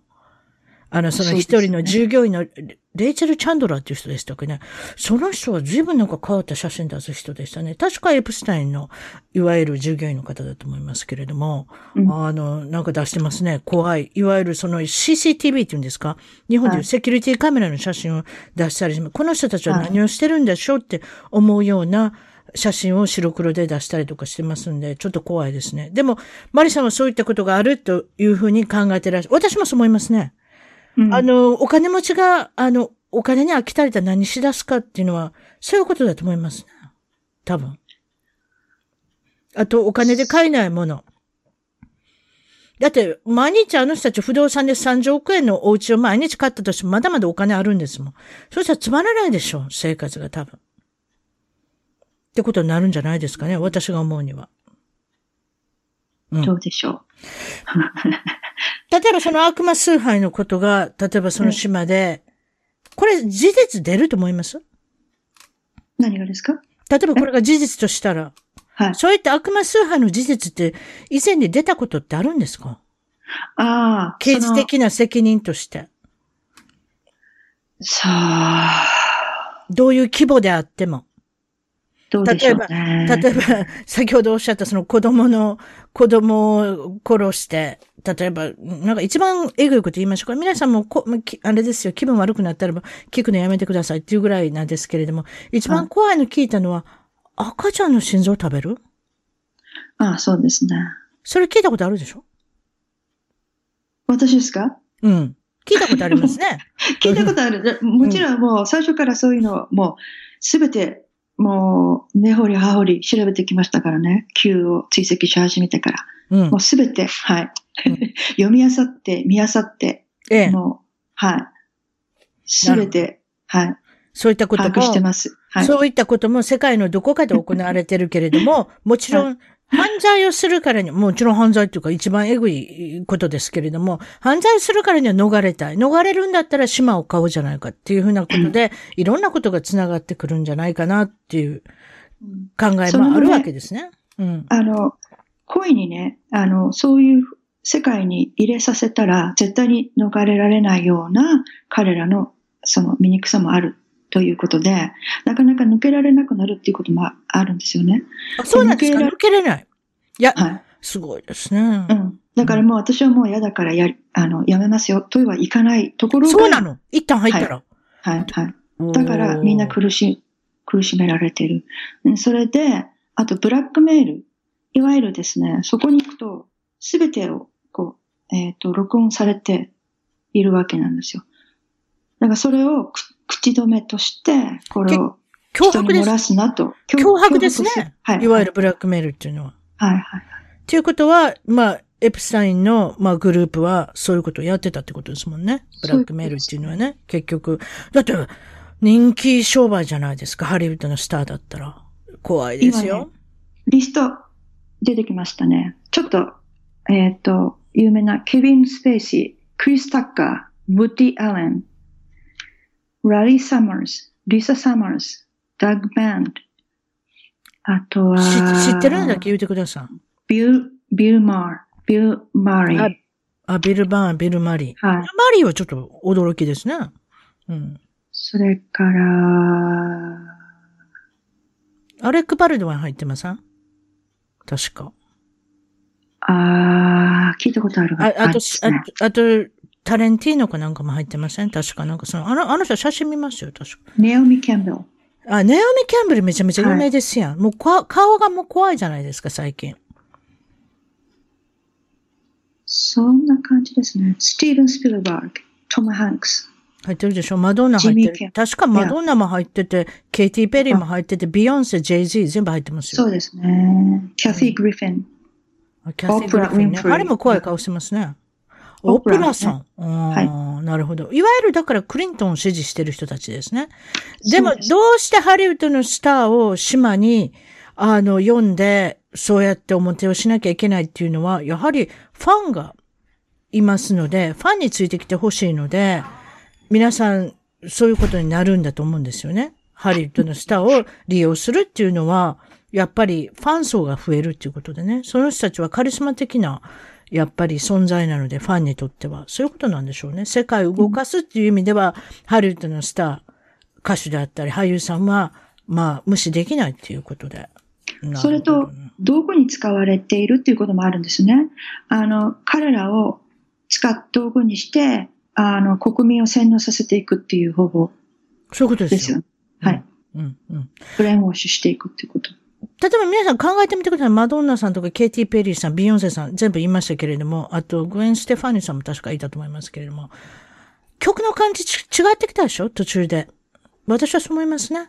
歌詞も怖いですよ。歌詞も、ね、歌詞も怖いし、曲も違うし、はい、例えばケイティ・ペリーさんなんかロアとか歌ってるあたりとか、もうそっからなんかちょっともう、情的な感じで顔も笑わないし、何かそういったところで、あの生活に違ったものが影響してるんじゃないかと私も、あの一般人ながら思ってしまいますけれども、エプスタインのつながりとして科学者が結構あの、島に訪れたり、いろんなその ranch に、ニューメキシコの ranch に訪れたりしてますけれども、彼の、あの、目的は何なんですか？科学者とつながるっていうのは。あの、それもね、えー、っと、 cabal、いわゆるディープステートの目的は何かっていうことと、すべてつながってくると思うんですよね。いわゆる世界をせは、せ、はい、世界をコントロールしたい人のことですね、はい、ディープステートっていうのは。ええ、ということは、どういうことかっていうと、彼らのアジェンダの中にたくさん、まあ、アジェンダがこれをする、これをする、これをするっていうアジェンダがあるんですけれども、その中に、あの、今の地球の人口を削減して、うん、あ、それ大きいですね。はいはい。はい。できるだけ、もう、だから、あの、人を少なくしすることによって自分たちが支配力を強めていくっていうことですよね。うん、あと、分断していく。うん、えっ、と、宗教、それから政治、うん、えーえー、あらゆる、まあ、その、社会的なものだとか、えー、性別だとか、うん、いわゆるいろんな意味での分断、あの、ディビディビジョン、ディバイ、ディバイドさせる。その、それを自分たちがね、えー、手を、あの、直接、うん、下すのではなく、国民たちに、が、国民同士で分断していくように、こう操作しているわけなんですよね。だから、それがアンティファであったり、MS13 であったり、うん、えー、っと、まあそんな、まあクリスチャンとジューイッシュとか、まあそういう人種差別とか、いろいろありますよね。そういう、えー、国民をそういう、うん、いろいろなあ分野から断分断させていく。そうすると争いが起こるということで、とにかく、あの、世界をこう破壊していくっていうそうですね。ディ,、はい、ディープステートっていうのは戦争屋だって言われてますからね。はいはいはい。戦いを、あの、作る。 create する。そうそういわゆる。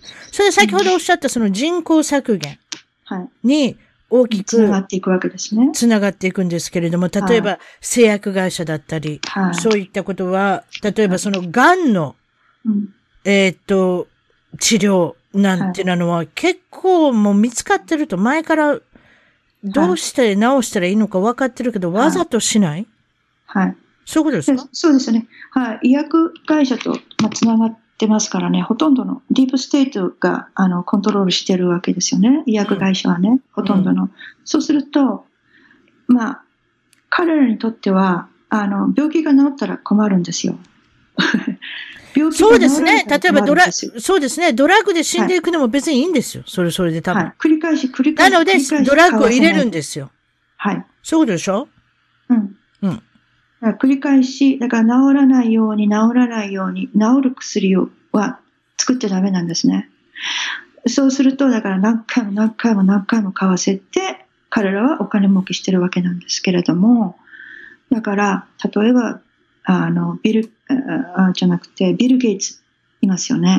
ビル・ゲイツってマイクロソフトの CEO、はい、いわゆる創始者の方ですね。もう今は引退、はい、引退っていうか、退っておられますけれども、マイクロソフト以外のことで、ビル・ゲイツ、いわゆるファンデーションみたいなので、そうです。あの、いろいろ活動はされてますけれども、はいはい、まあ、もう、コンピューターのこと置いとけと。私はどっちかって言ったらあの、人口削減に関してもそうですけれども、ワクチン、いわゆる注えっと、予防注射でうん人口削減するっていう、なんか怖いこと言ってるでしょ私たち。これ半信半疑で聞いててくださいね、皆さん。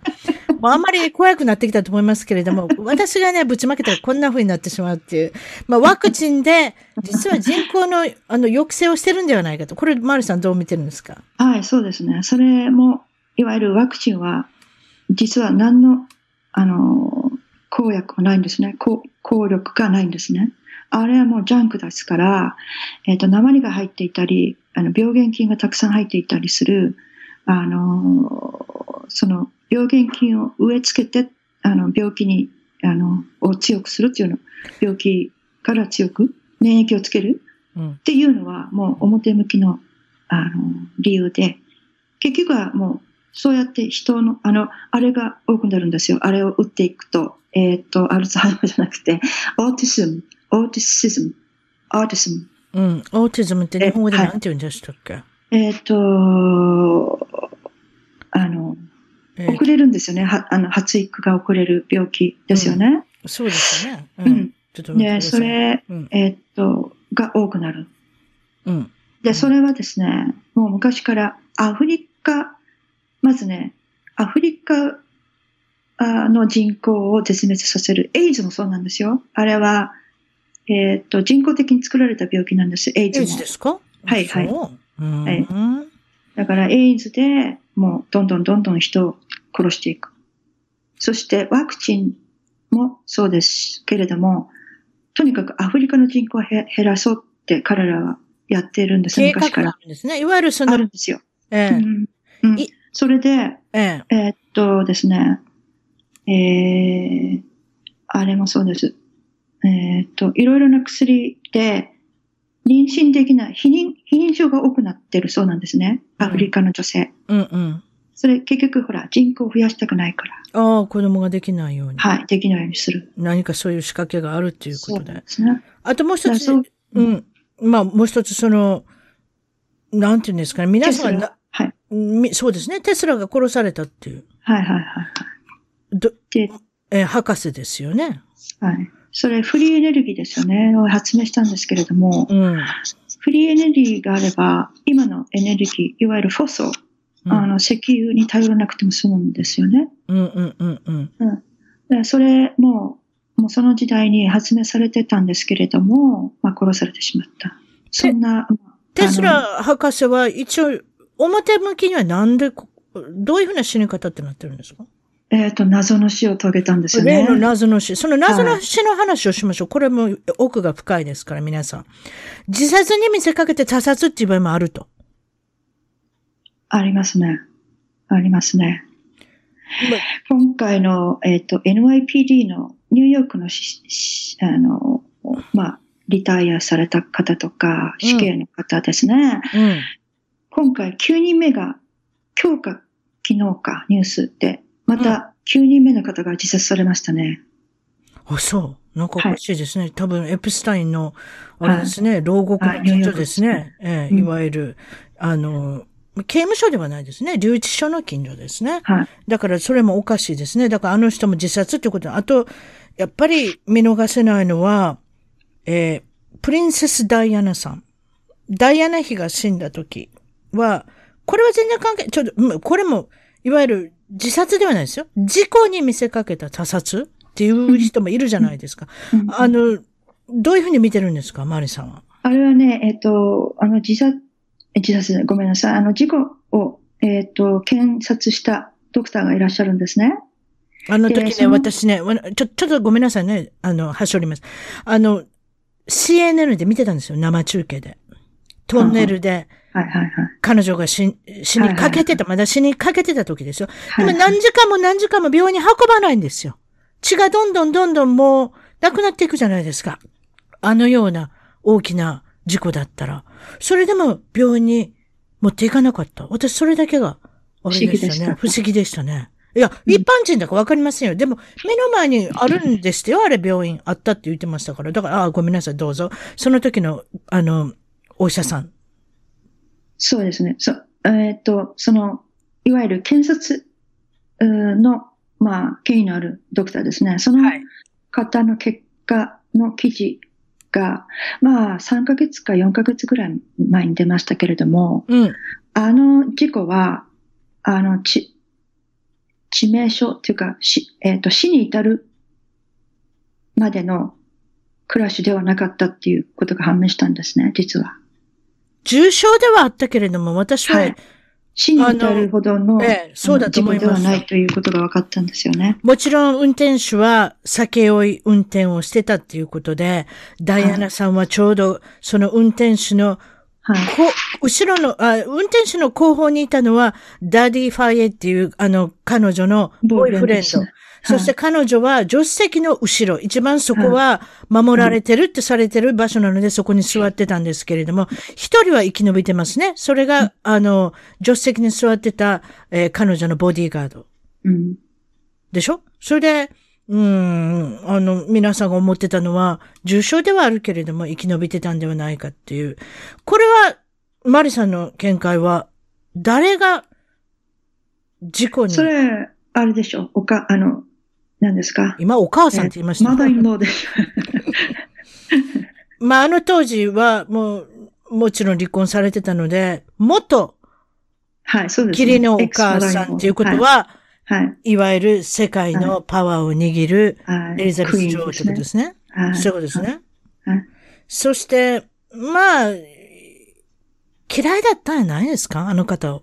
どあちょうどそのじ離婚してぐらいからいろんなところにあの人訪問されたり、エイズの赤ちゃんを抱っこしてみたり、地雷のあるあの辺のベトナムの近所に行ってみたり、なんかそういう今までロイヤルファミリーがしないようなことをどんどんどんどんして、何かセンセーショナルでもちもちろん美しいのもあったし、そういうのがなんか気に障ったんじゃないんですかね？違うんですか？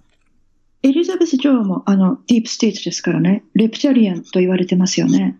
確かにあの方は大きな位置を占めてますね。うん世界の中では。番大きいのがイギリス、ディープステートの、あの、スイスとイギリスですよね。一番大きいの。ですね。そうですね。はい。だから、えーっと、今回トランプ大統領が、あの、イギリスに訪問した時に、多分、彼女をフリップしたという、ではないかという話があります。どの大統領が訪問した？もう一回言ってください。トランプ大統領がね、あ、トランプね。トランプさん。ええ、はいはい。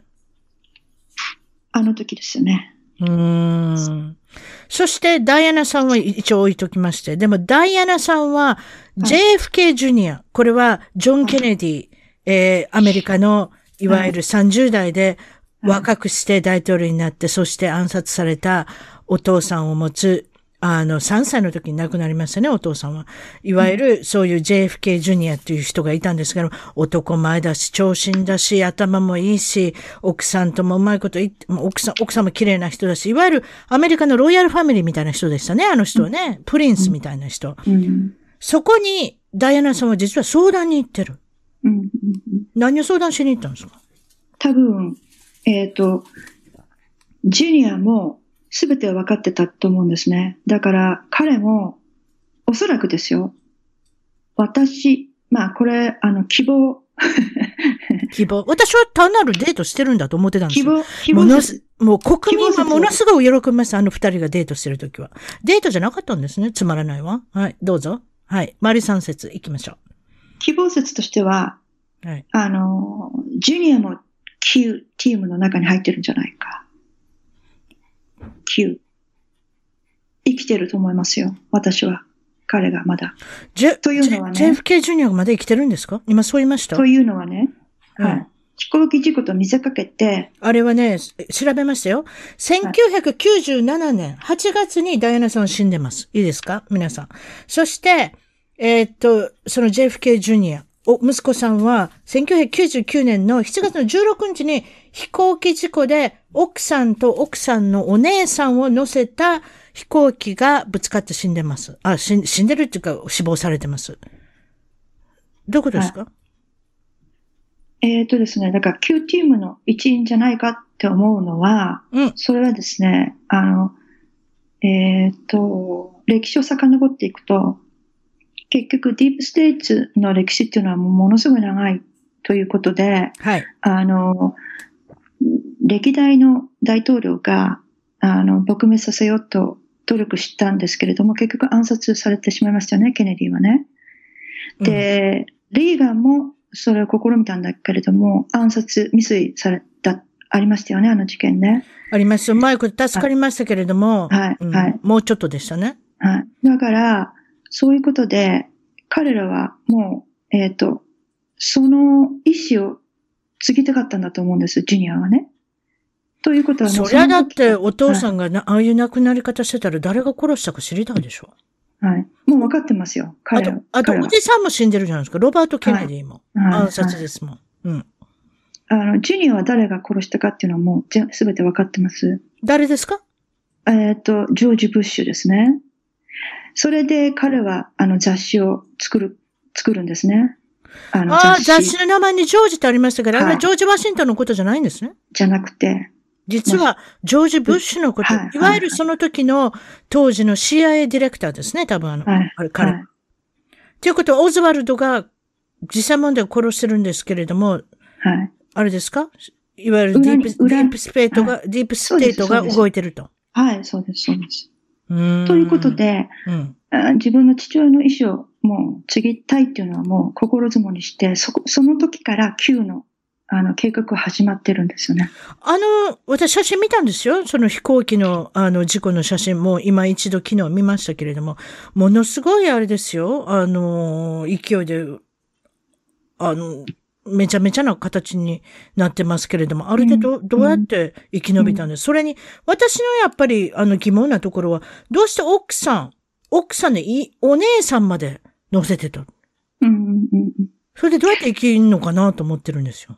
あのね、あの時は足を怪我してたんですよ。骨折して左スキーの。たたさなきゃ。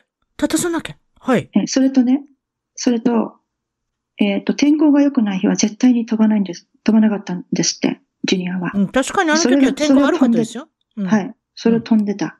うん。でね、謎なことがいっぱいあるんですね。で、それ、えっ、と、海に激突したので、です。海底でダイバーが潜って死体を救出している写真があるんですけど、それはダミーにそっくり。え？ダミー。海に、海に、あれですか？あはい、の、突っ込んだんですか？あ、はいそう。ほな私が見たのはあれですね。多分そのジブリーっていうんですか？あの、飛行機上げてきたんでしょうね。まあ、あれぐらそい。有名な、そうですねあの、アメリカのプリンスがしね、事故したらそれぐらいするでしょう。おかしいなと、あの、みんなが言われているのは、あの、ペットいつも乗っけていくんですよ、ワンちゃん。うん。そ、それを乗せていなかったって。必あなずるほどね。はい自分はいの飛行機だから乗せればいいのはいに乗せてなかった。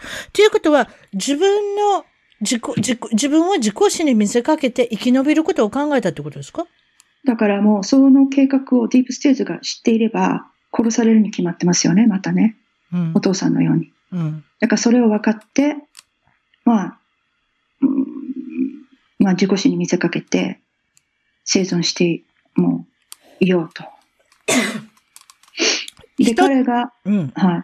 結局考えてるのは、大統領に出馬するんじゃないか。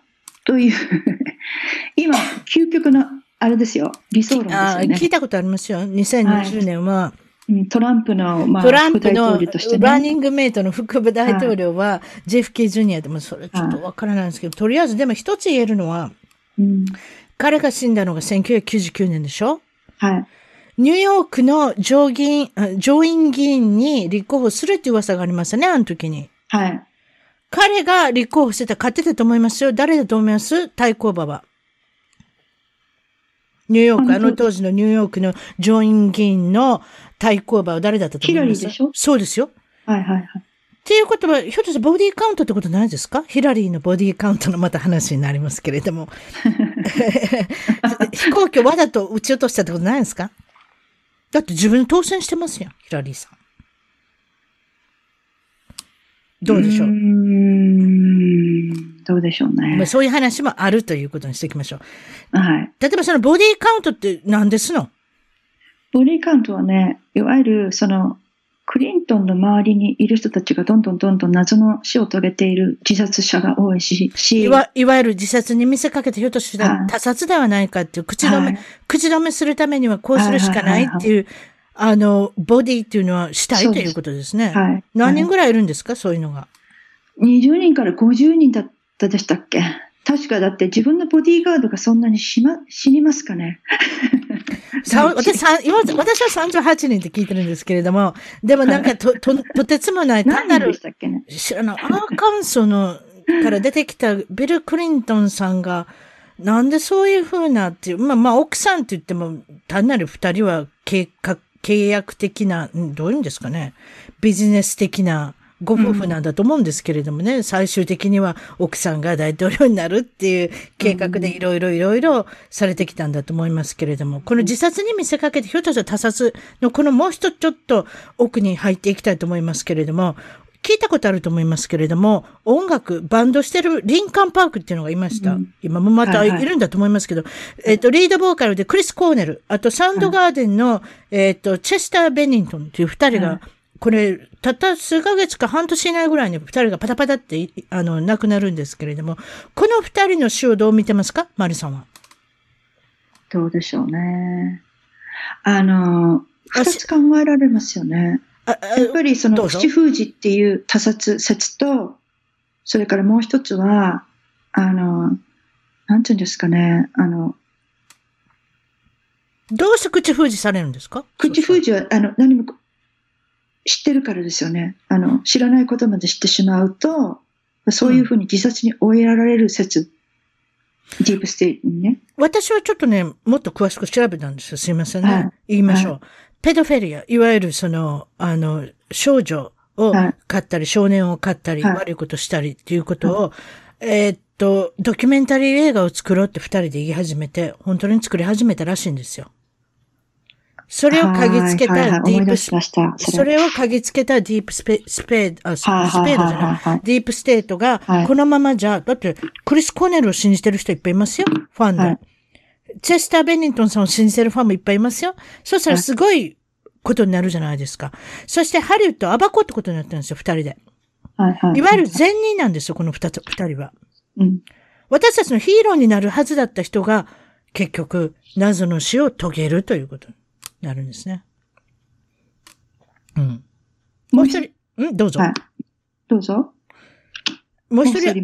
もう一人アイザック・キャピーっていう、まあ、あアイザック・んまりキ、ャピーも多分そうじゃないですかね。アイザック・キャピーっていうのは、どこでしたっけ？ソア、ソアとか、まあなんかアクション映画にちらっと出てきたり、あんまりそれ、それ誰、B 級、C 級の俳優さんなんですけれども、YouTube にいろいろ出てきて、自分でクリエイトして、そして怖いことを言い始めた。いわゆるその例のハリウッドを暴くぞと。ハリウッドであの悪いことしてる人を全部俺は暴くし、えっと、俺のことも殺されないし、僕は自分で死ぬこともしないし、いわゆる自殺もしない、他殺もされない。すごく自信のある人だったんですね。それが急にいなくなって。うん。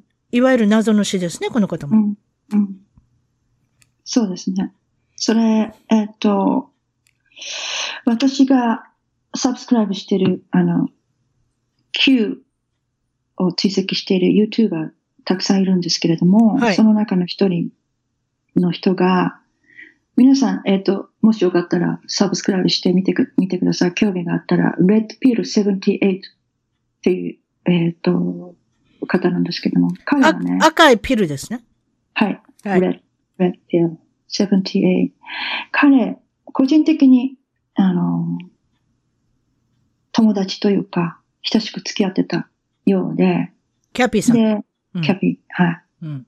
で彼が言うにはね、えーっと、とにかく自殺に追いやられるように、うん。ものすごく苦しめられてた。結局は暗殺じゃないかって。そういう、あの、精神的にものすごい追いやられていたっていうことをね、先日言ってましたね。告白してました。それ以上はちょっと言えませんけれどもっていう。実はでも、私もキャピーさんの最後のビデオを見たんですけど、キャピーさんらしくないんですよ。見ましたね。いつもの、いつものキャピーさんじゃないんですよ。誰かが、まあちょっとやらせてるような変なやら、やらせでやらし、やれってのか、いわゆるマインドコントロールでそうなってるのか、はい。はい。はい。はいわかりませんよ。何か飲まされてそうなってんのかと、そんなわかりませんけれども、じいわゆる彼らしくないビデオが一番最後に公開されたんですね。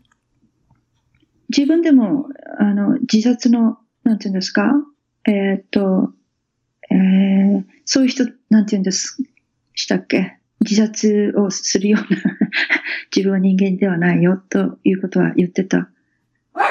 あ、まあもちろんテレ、あの、YouTube でずっとそそれは言ってましたから、なので、皆さん、まああの、衝撃、衝撃を受けるんですが、これトム・ハンクスさんと絡んでますね。これは、多分。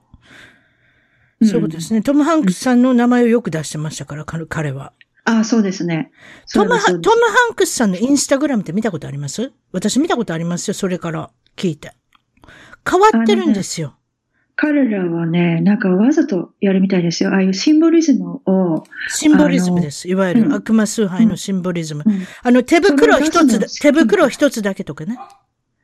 で、はいキャピキャピーさんが、いわゆる死亡した近所のところで行ってみたりしてるんです、彼は。その数ヶ月前に。そして、あの、一つの靴を取ってみたり、一つの手袋を取ってみたり、小さな女の子の写真撮ってみたり、なんかね、変わったことしてるんですよ。いわゆるシンボリズムってやつですね。うんそうそうそう。でもね、あの、ハリウッドの俳優さんだったらもっとそういうことやめとけばいいのにと思うんですよ。だって皆さんおかしく思うじゃないですか。まあ皆さんも興味あったらトム・ハンクスって入れたらインスタグラムにの出てくると思いますので、ちあの、手袋が一つあったり、靴が一つあったり、そういうのが、あの、出てきますんで。先ほどのスカーフが。コントローラーあのスカーフ MK があったり。スカーフがあったら見ましたでしょ？ねちょっと変わってます。あれ見たらちょっとなんか、トム・ハンクスさんの映画見るのをやめようかなと思思い出したんですけど、あと、は MK ウルトラっていう言葉がありますけれども、こはい。れはいわゆるはい。マインドコントロール、CIA で実際問題やってた、えーっと、はい。実験なんですけれども、これはもうはい。一応70年代を最後に終わったとされてますけれども、そうではない。はい。この MK ウルトラを使って、アメリカの、いわゆる銃撃事件うん。をコントロールしてる人がいるって聞いたんですけれども、いかがですか？今回ですね、えっ、と、今朝のニュースでも、また最新のニュースで、えっ、と、やってましたね。えっ、と、何が分かったかというと、それはやっぱり MK ウルトラの洗脳術を使って、そして FBI、CIA が、ええ。あーその犯人を仕立て上げるんですね。うん。で、その犯人の性質っていうのが共通してまして、うん。結局精神的に病んでる人ばかりを選ぶ選ぶんですね。うんそれで、えっ、と、例えば、セラピーに通っていたとか、そういった感じの。で、今回のテキサスのせ、えっ、と、えー襲撃事件ありましたよね、最近。うんそしてその時にありますね。はい。7名が死亡して、オデッサですね。うん。そうですね、うん23名負傷。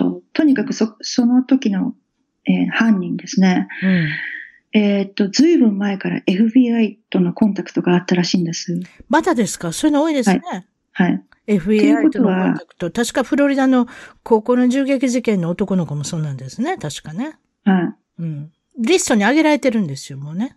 そう。確かだから、で、その人の、うんえーっと、バックグラウンドは、それもですね、あの、結局、精神的な障害があるので、うん。えーっと、ガンの販売を、こう、バックグラウンドチェックの中でバンされてたんですね、その人。だからその、えーっと、本来は銃を持てない、買えない、えー、バックグラウンドにもかかわらず、うん。からそれを、がも持ったということも、えー、一つの、まあ、証明になるんではないかと思うんですね。そのそれは FBI 大きいですね。はい。銃を買えない立場なのにどっかからが持ってきたっていうのはおかしうん、な話です、ね。それはおかしいですよね。そういうことがいっぱいあります。はい。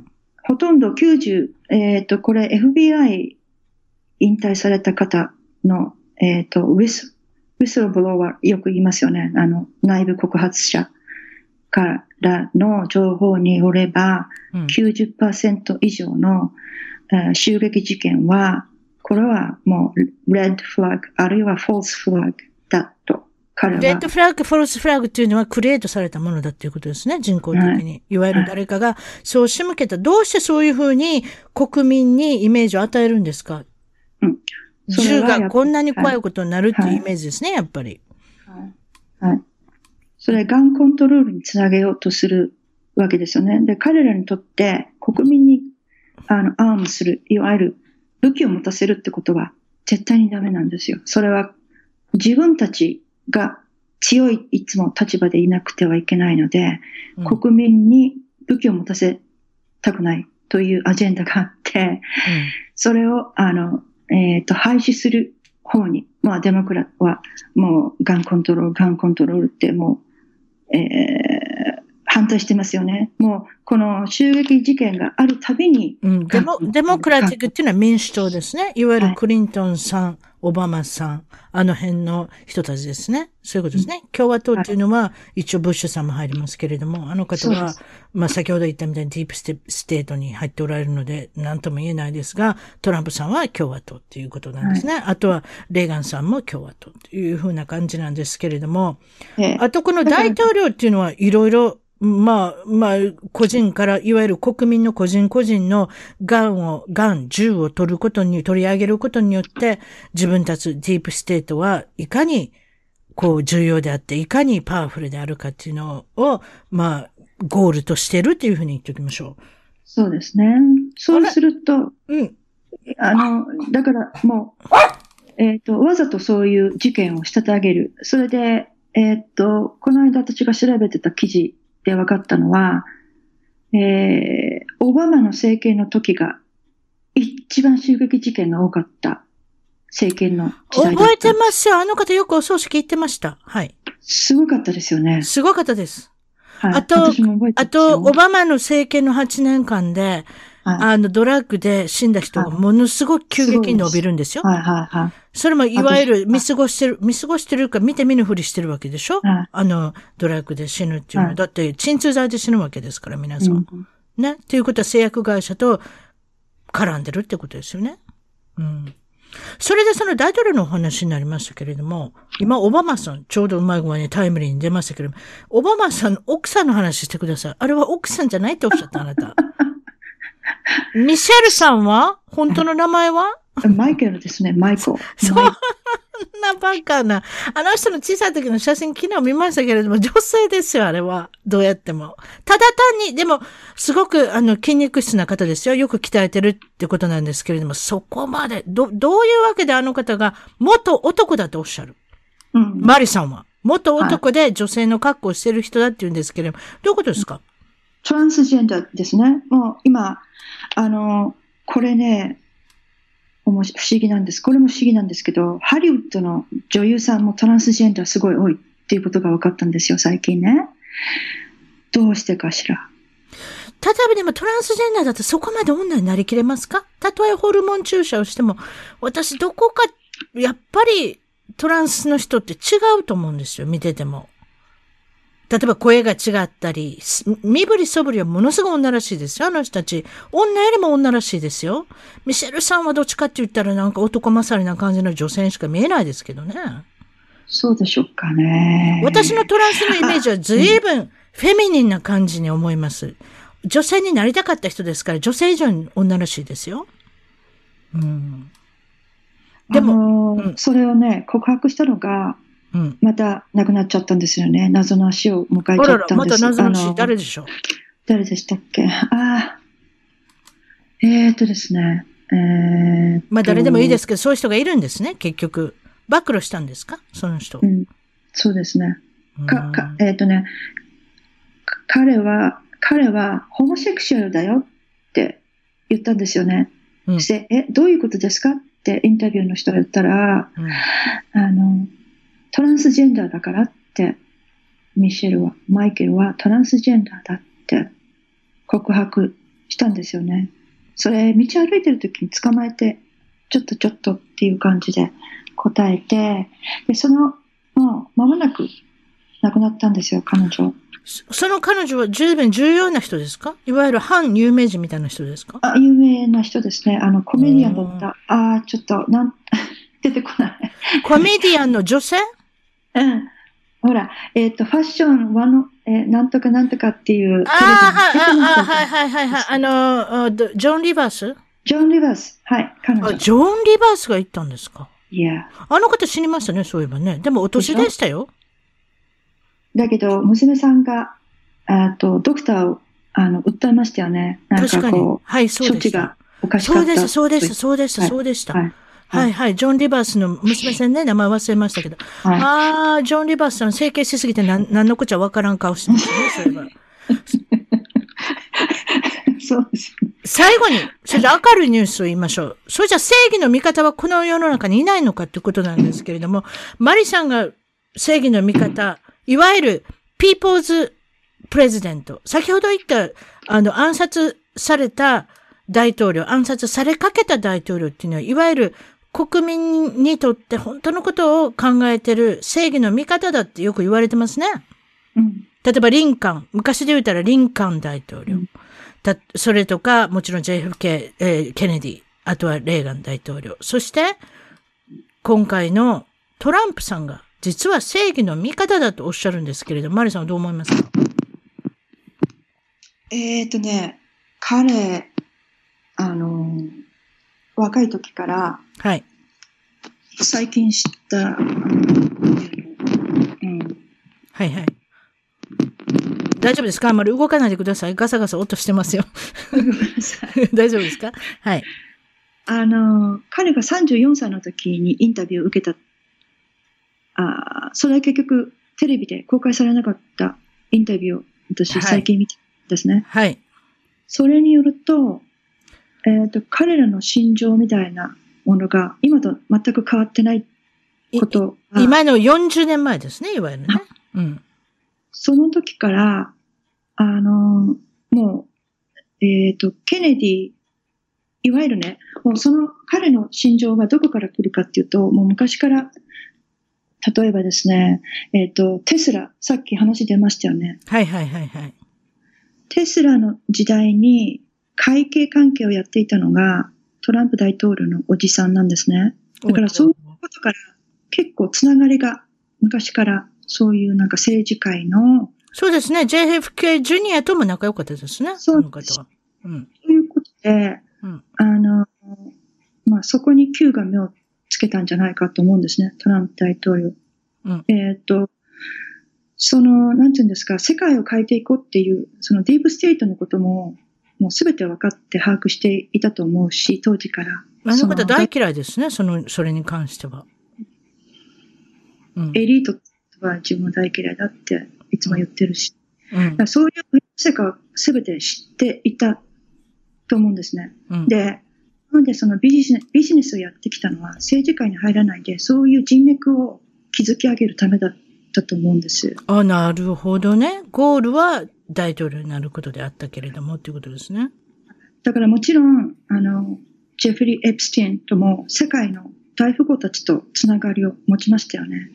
そうですね。つながりは持ってましたね。え昔からね。え。うん。で、まあ、あの人はレーシストだって言うんだけど、それはもう全然違いますよね。その時からビジネスとして、黒人のあの人たちのから、ものすごくあの尊敬、親しまれてた、あの彼はね、うんその当時。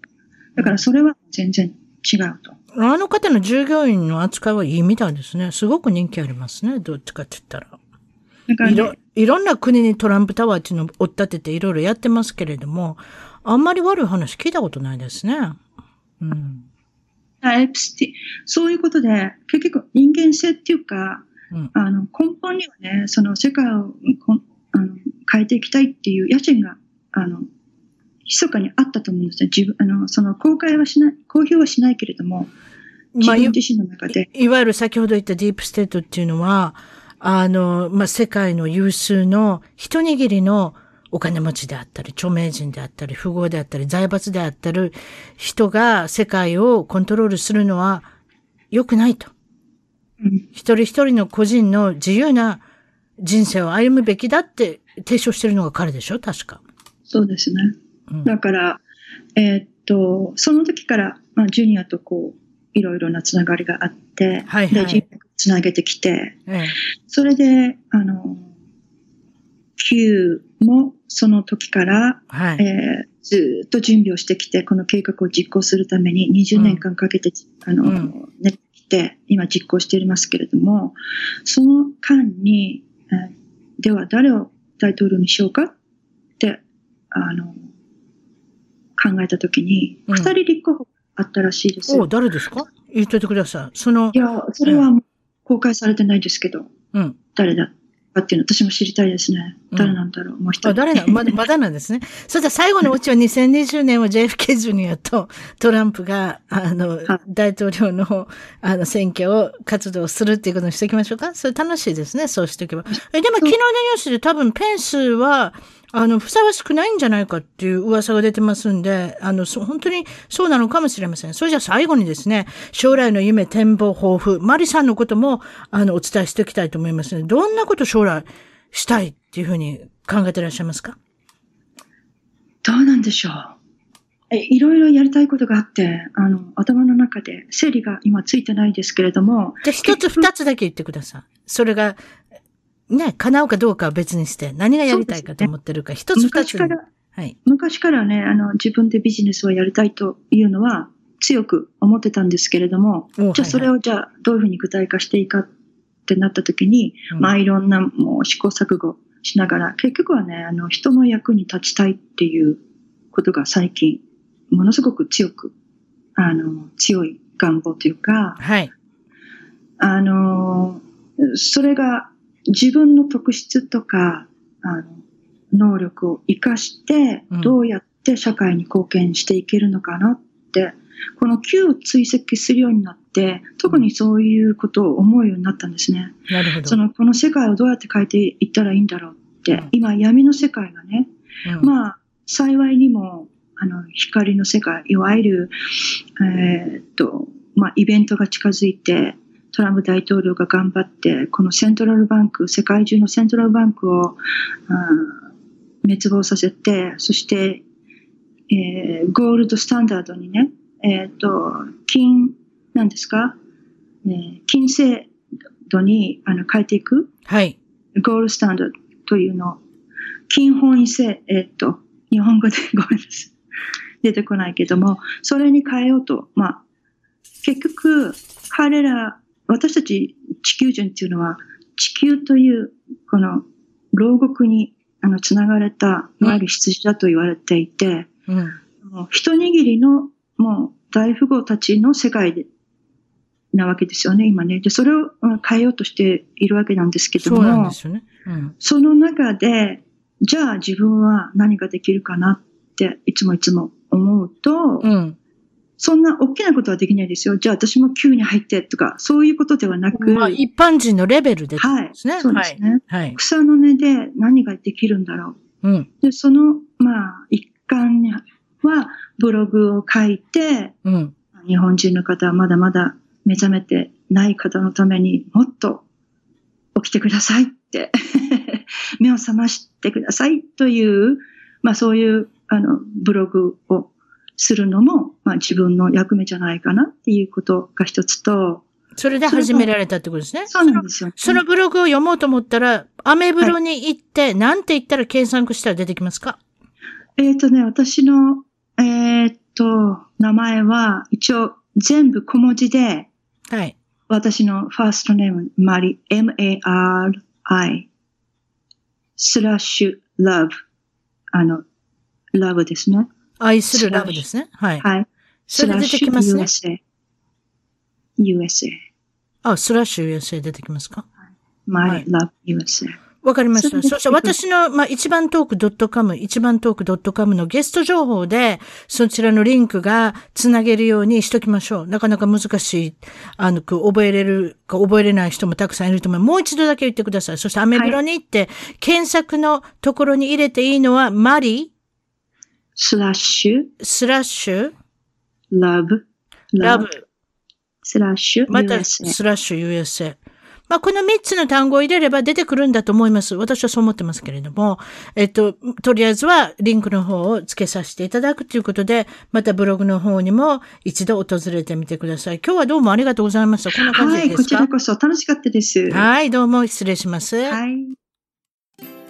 一番トークのツイッターでぜひフォローして絡んできてください。また一番トークの Facebook で気に入ったらぜひいいねをお願いします。番組の聞き方は iTunes もしくは内蔵のポッドキャストアプリより一番トークを検索。Android のスマートフォンからはサウンドクラウド Google Play Music のアプリより一番トークを検索。チャンネル登録をして新着をいち早くゲット。私の小さな番組をぜひ応援してください。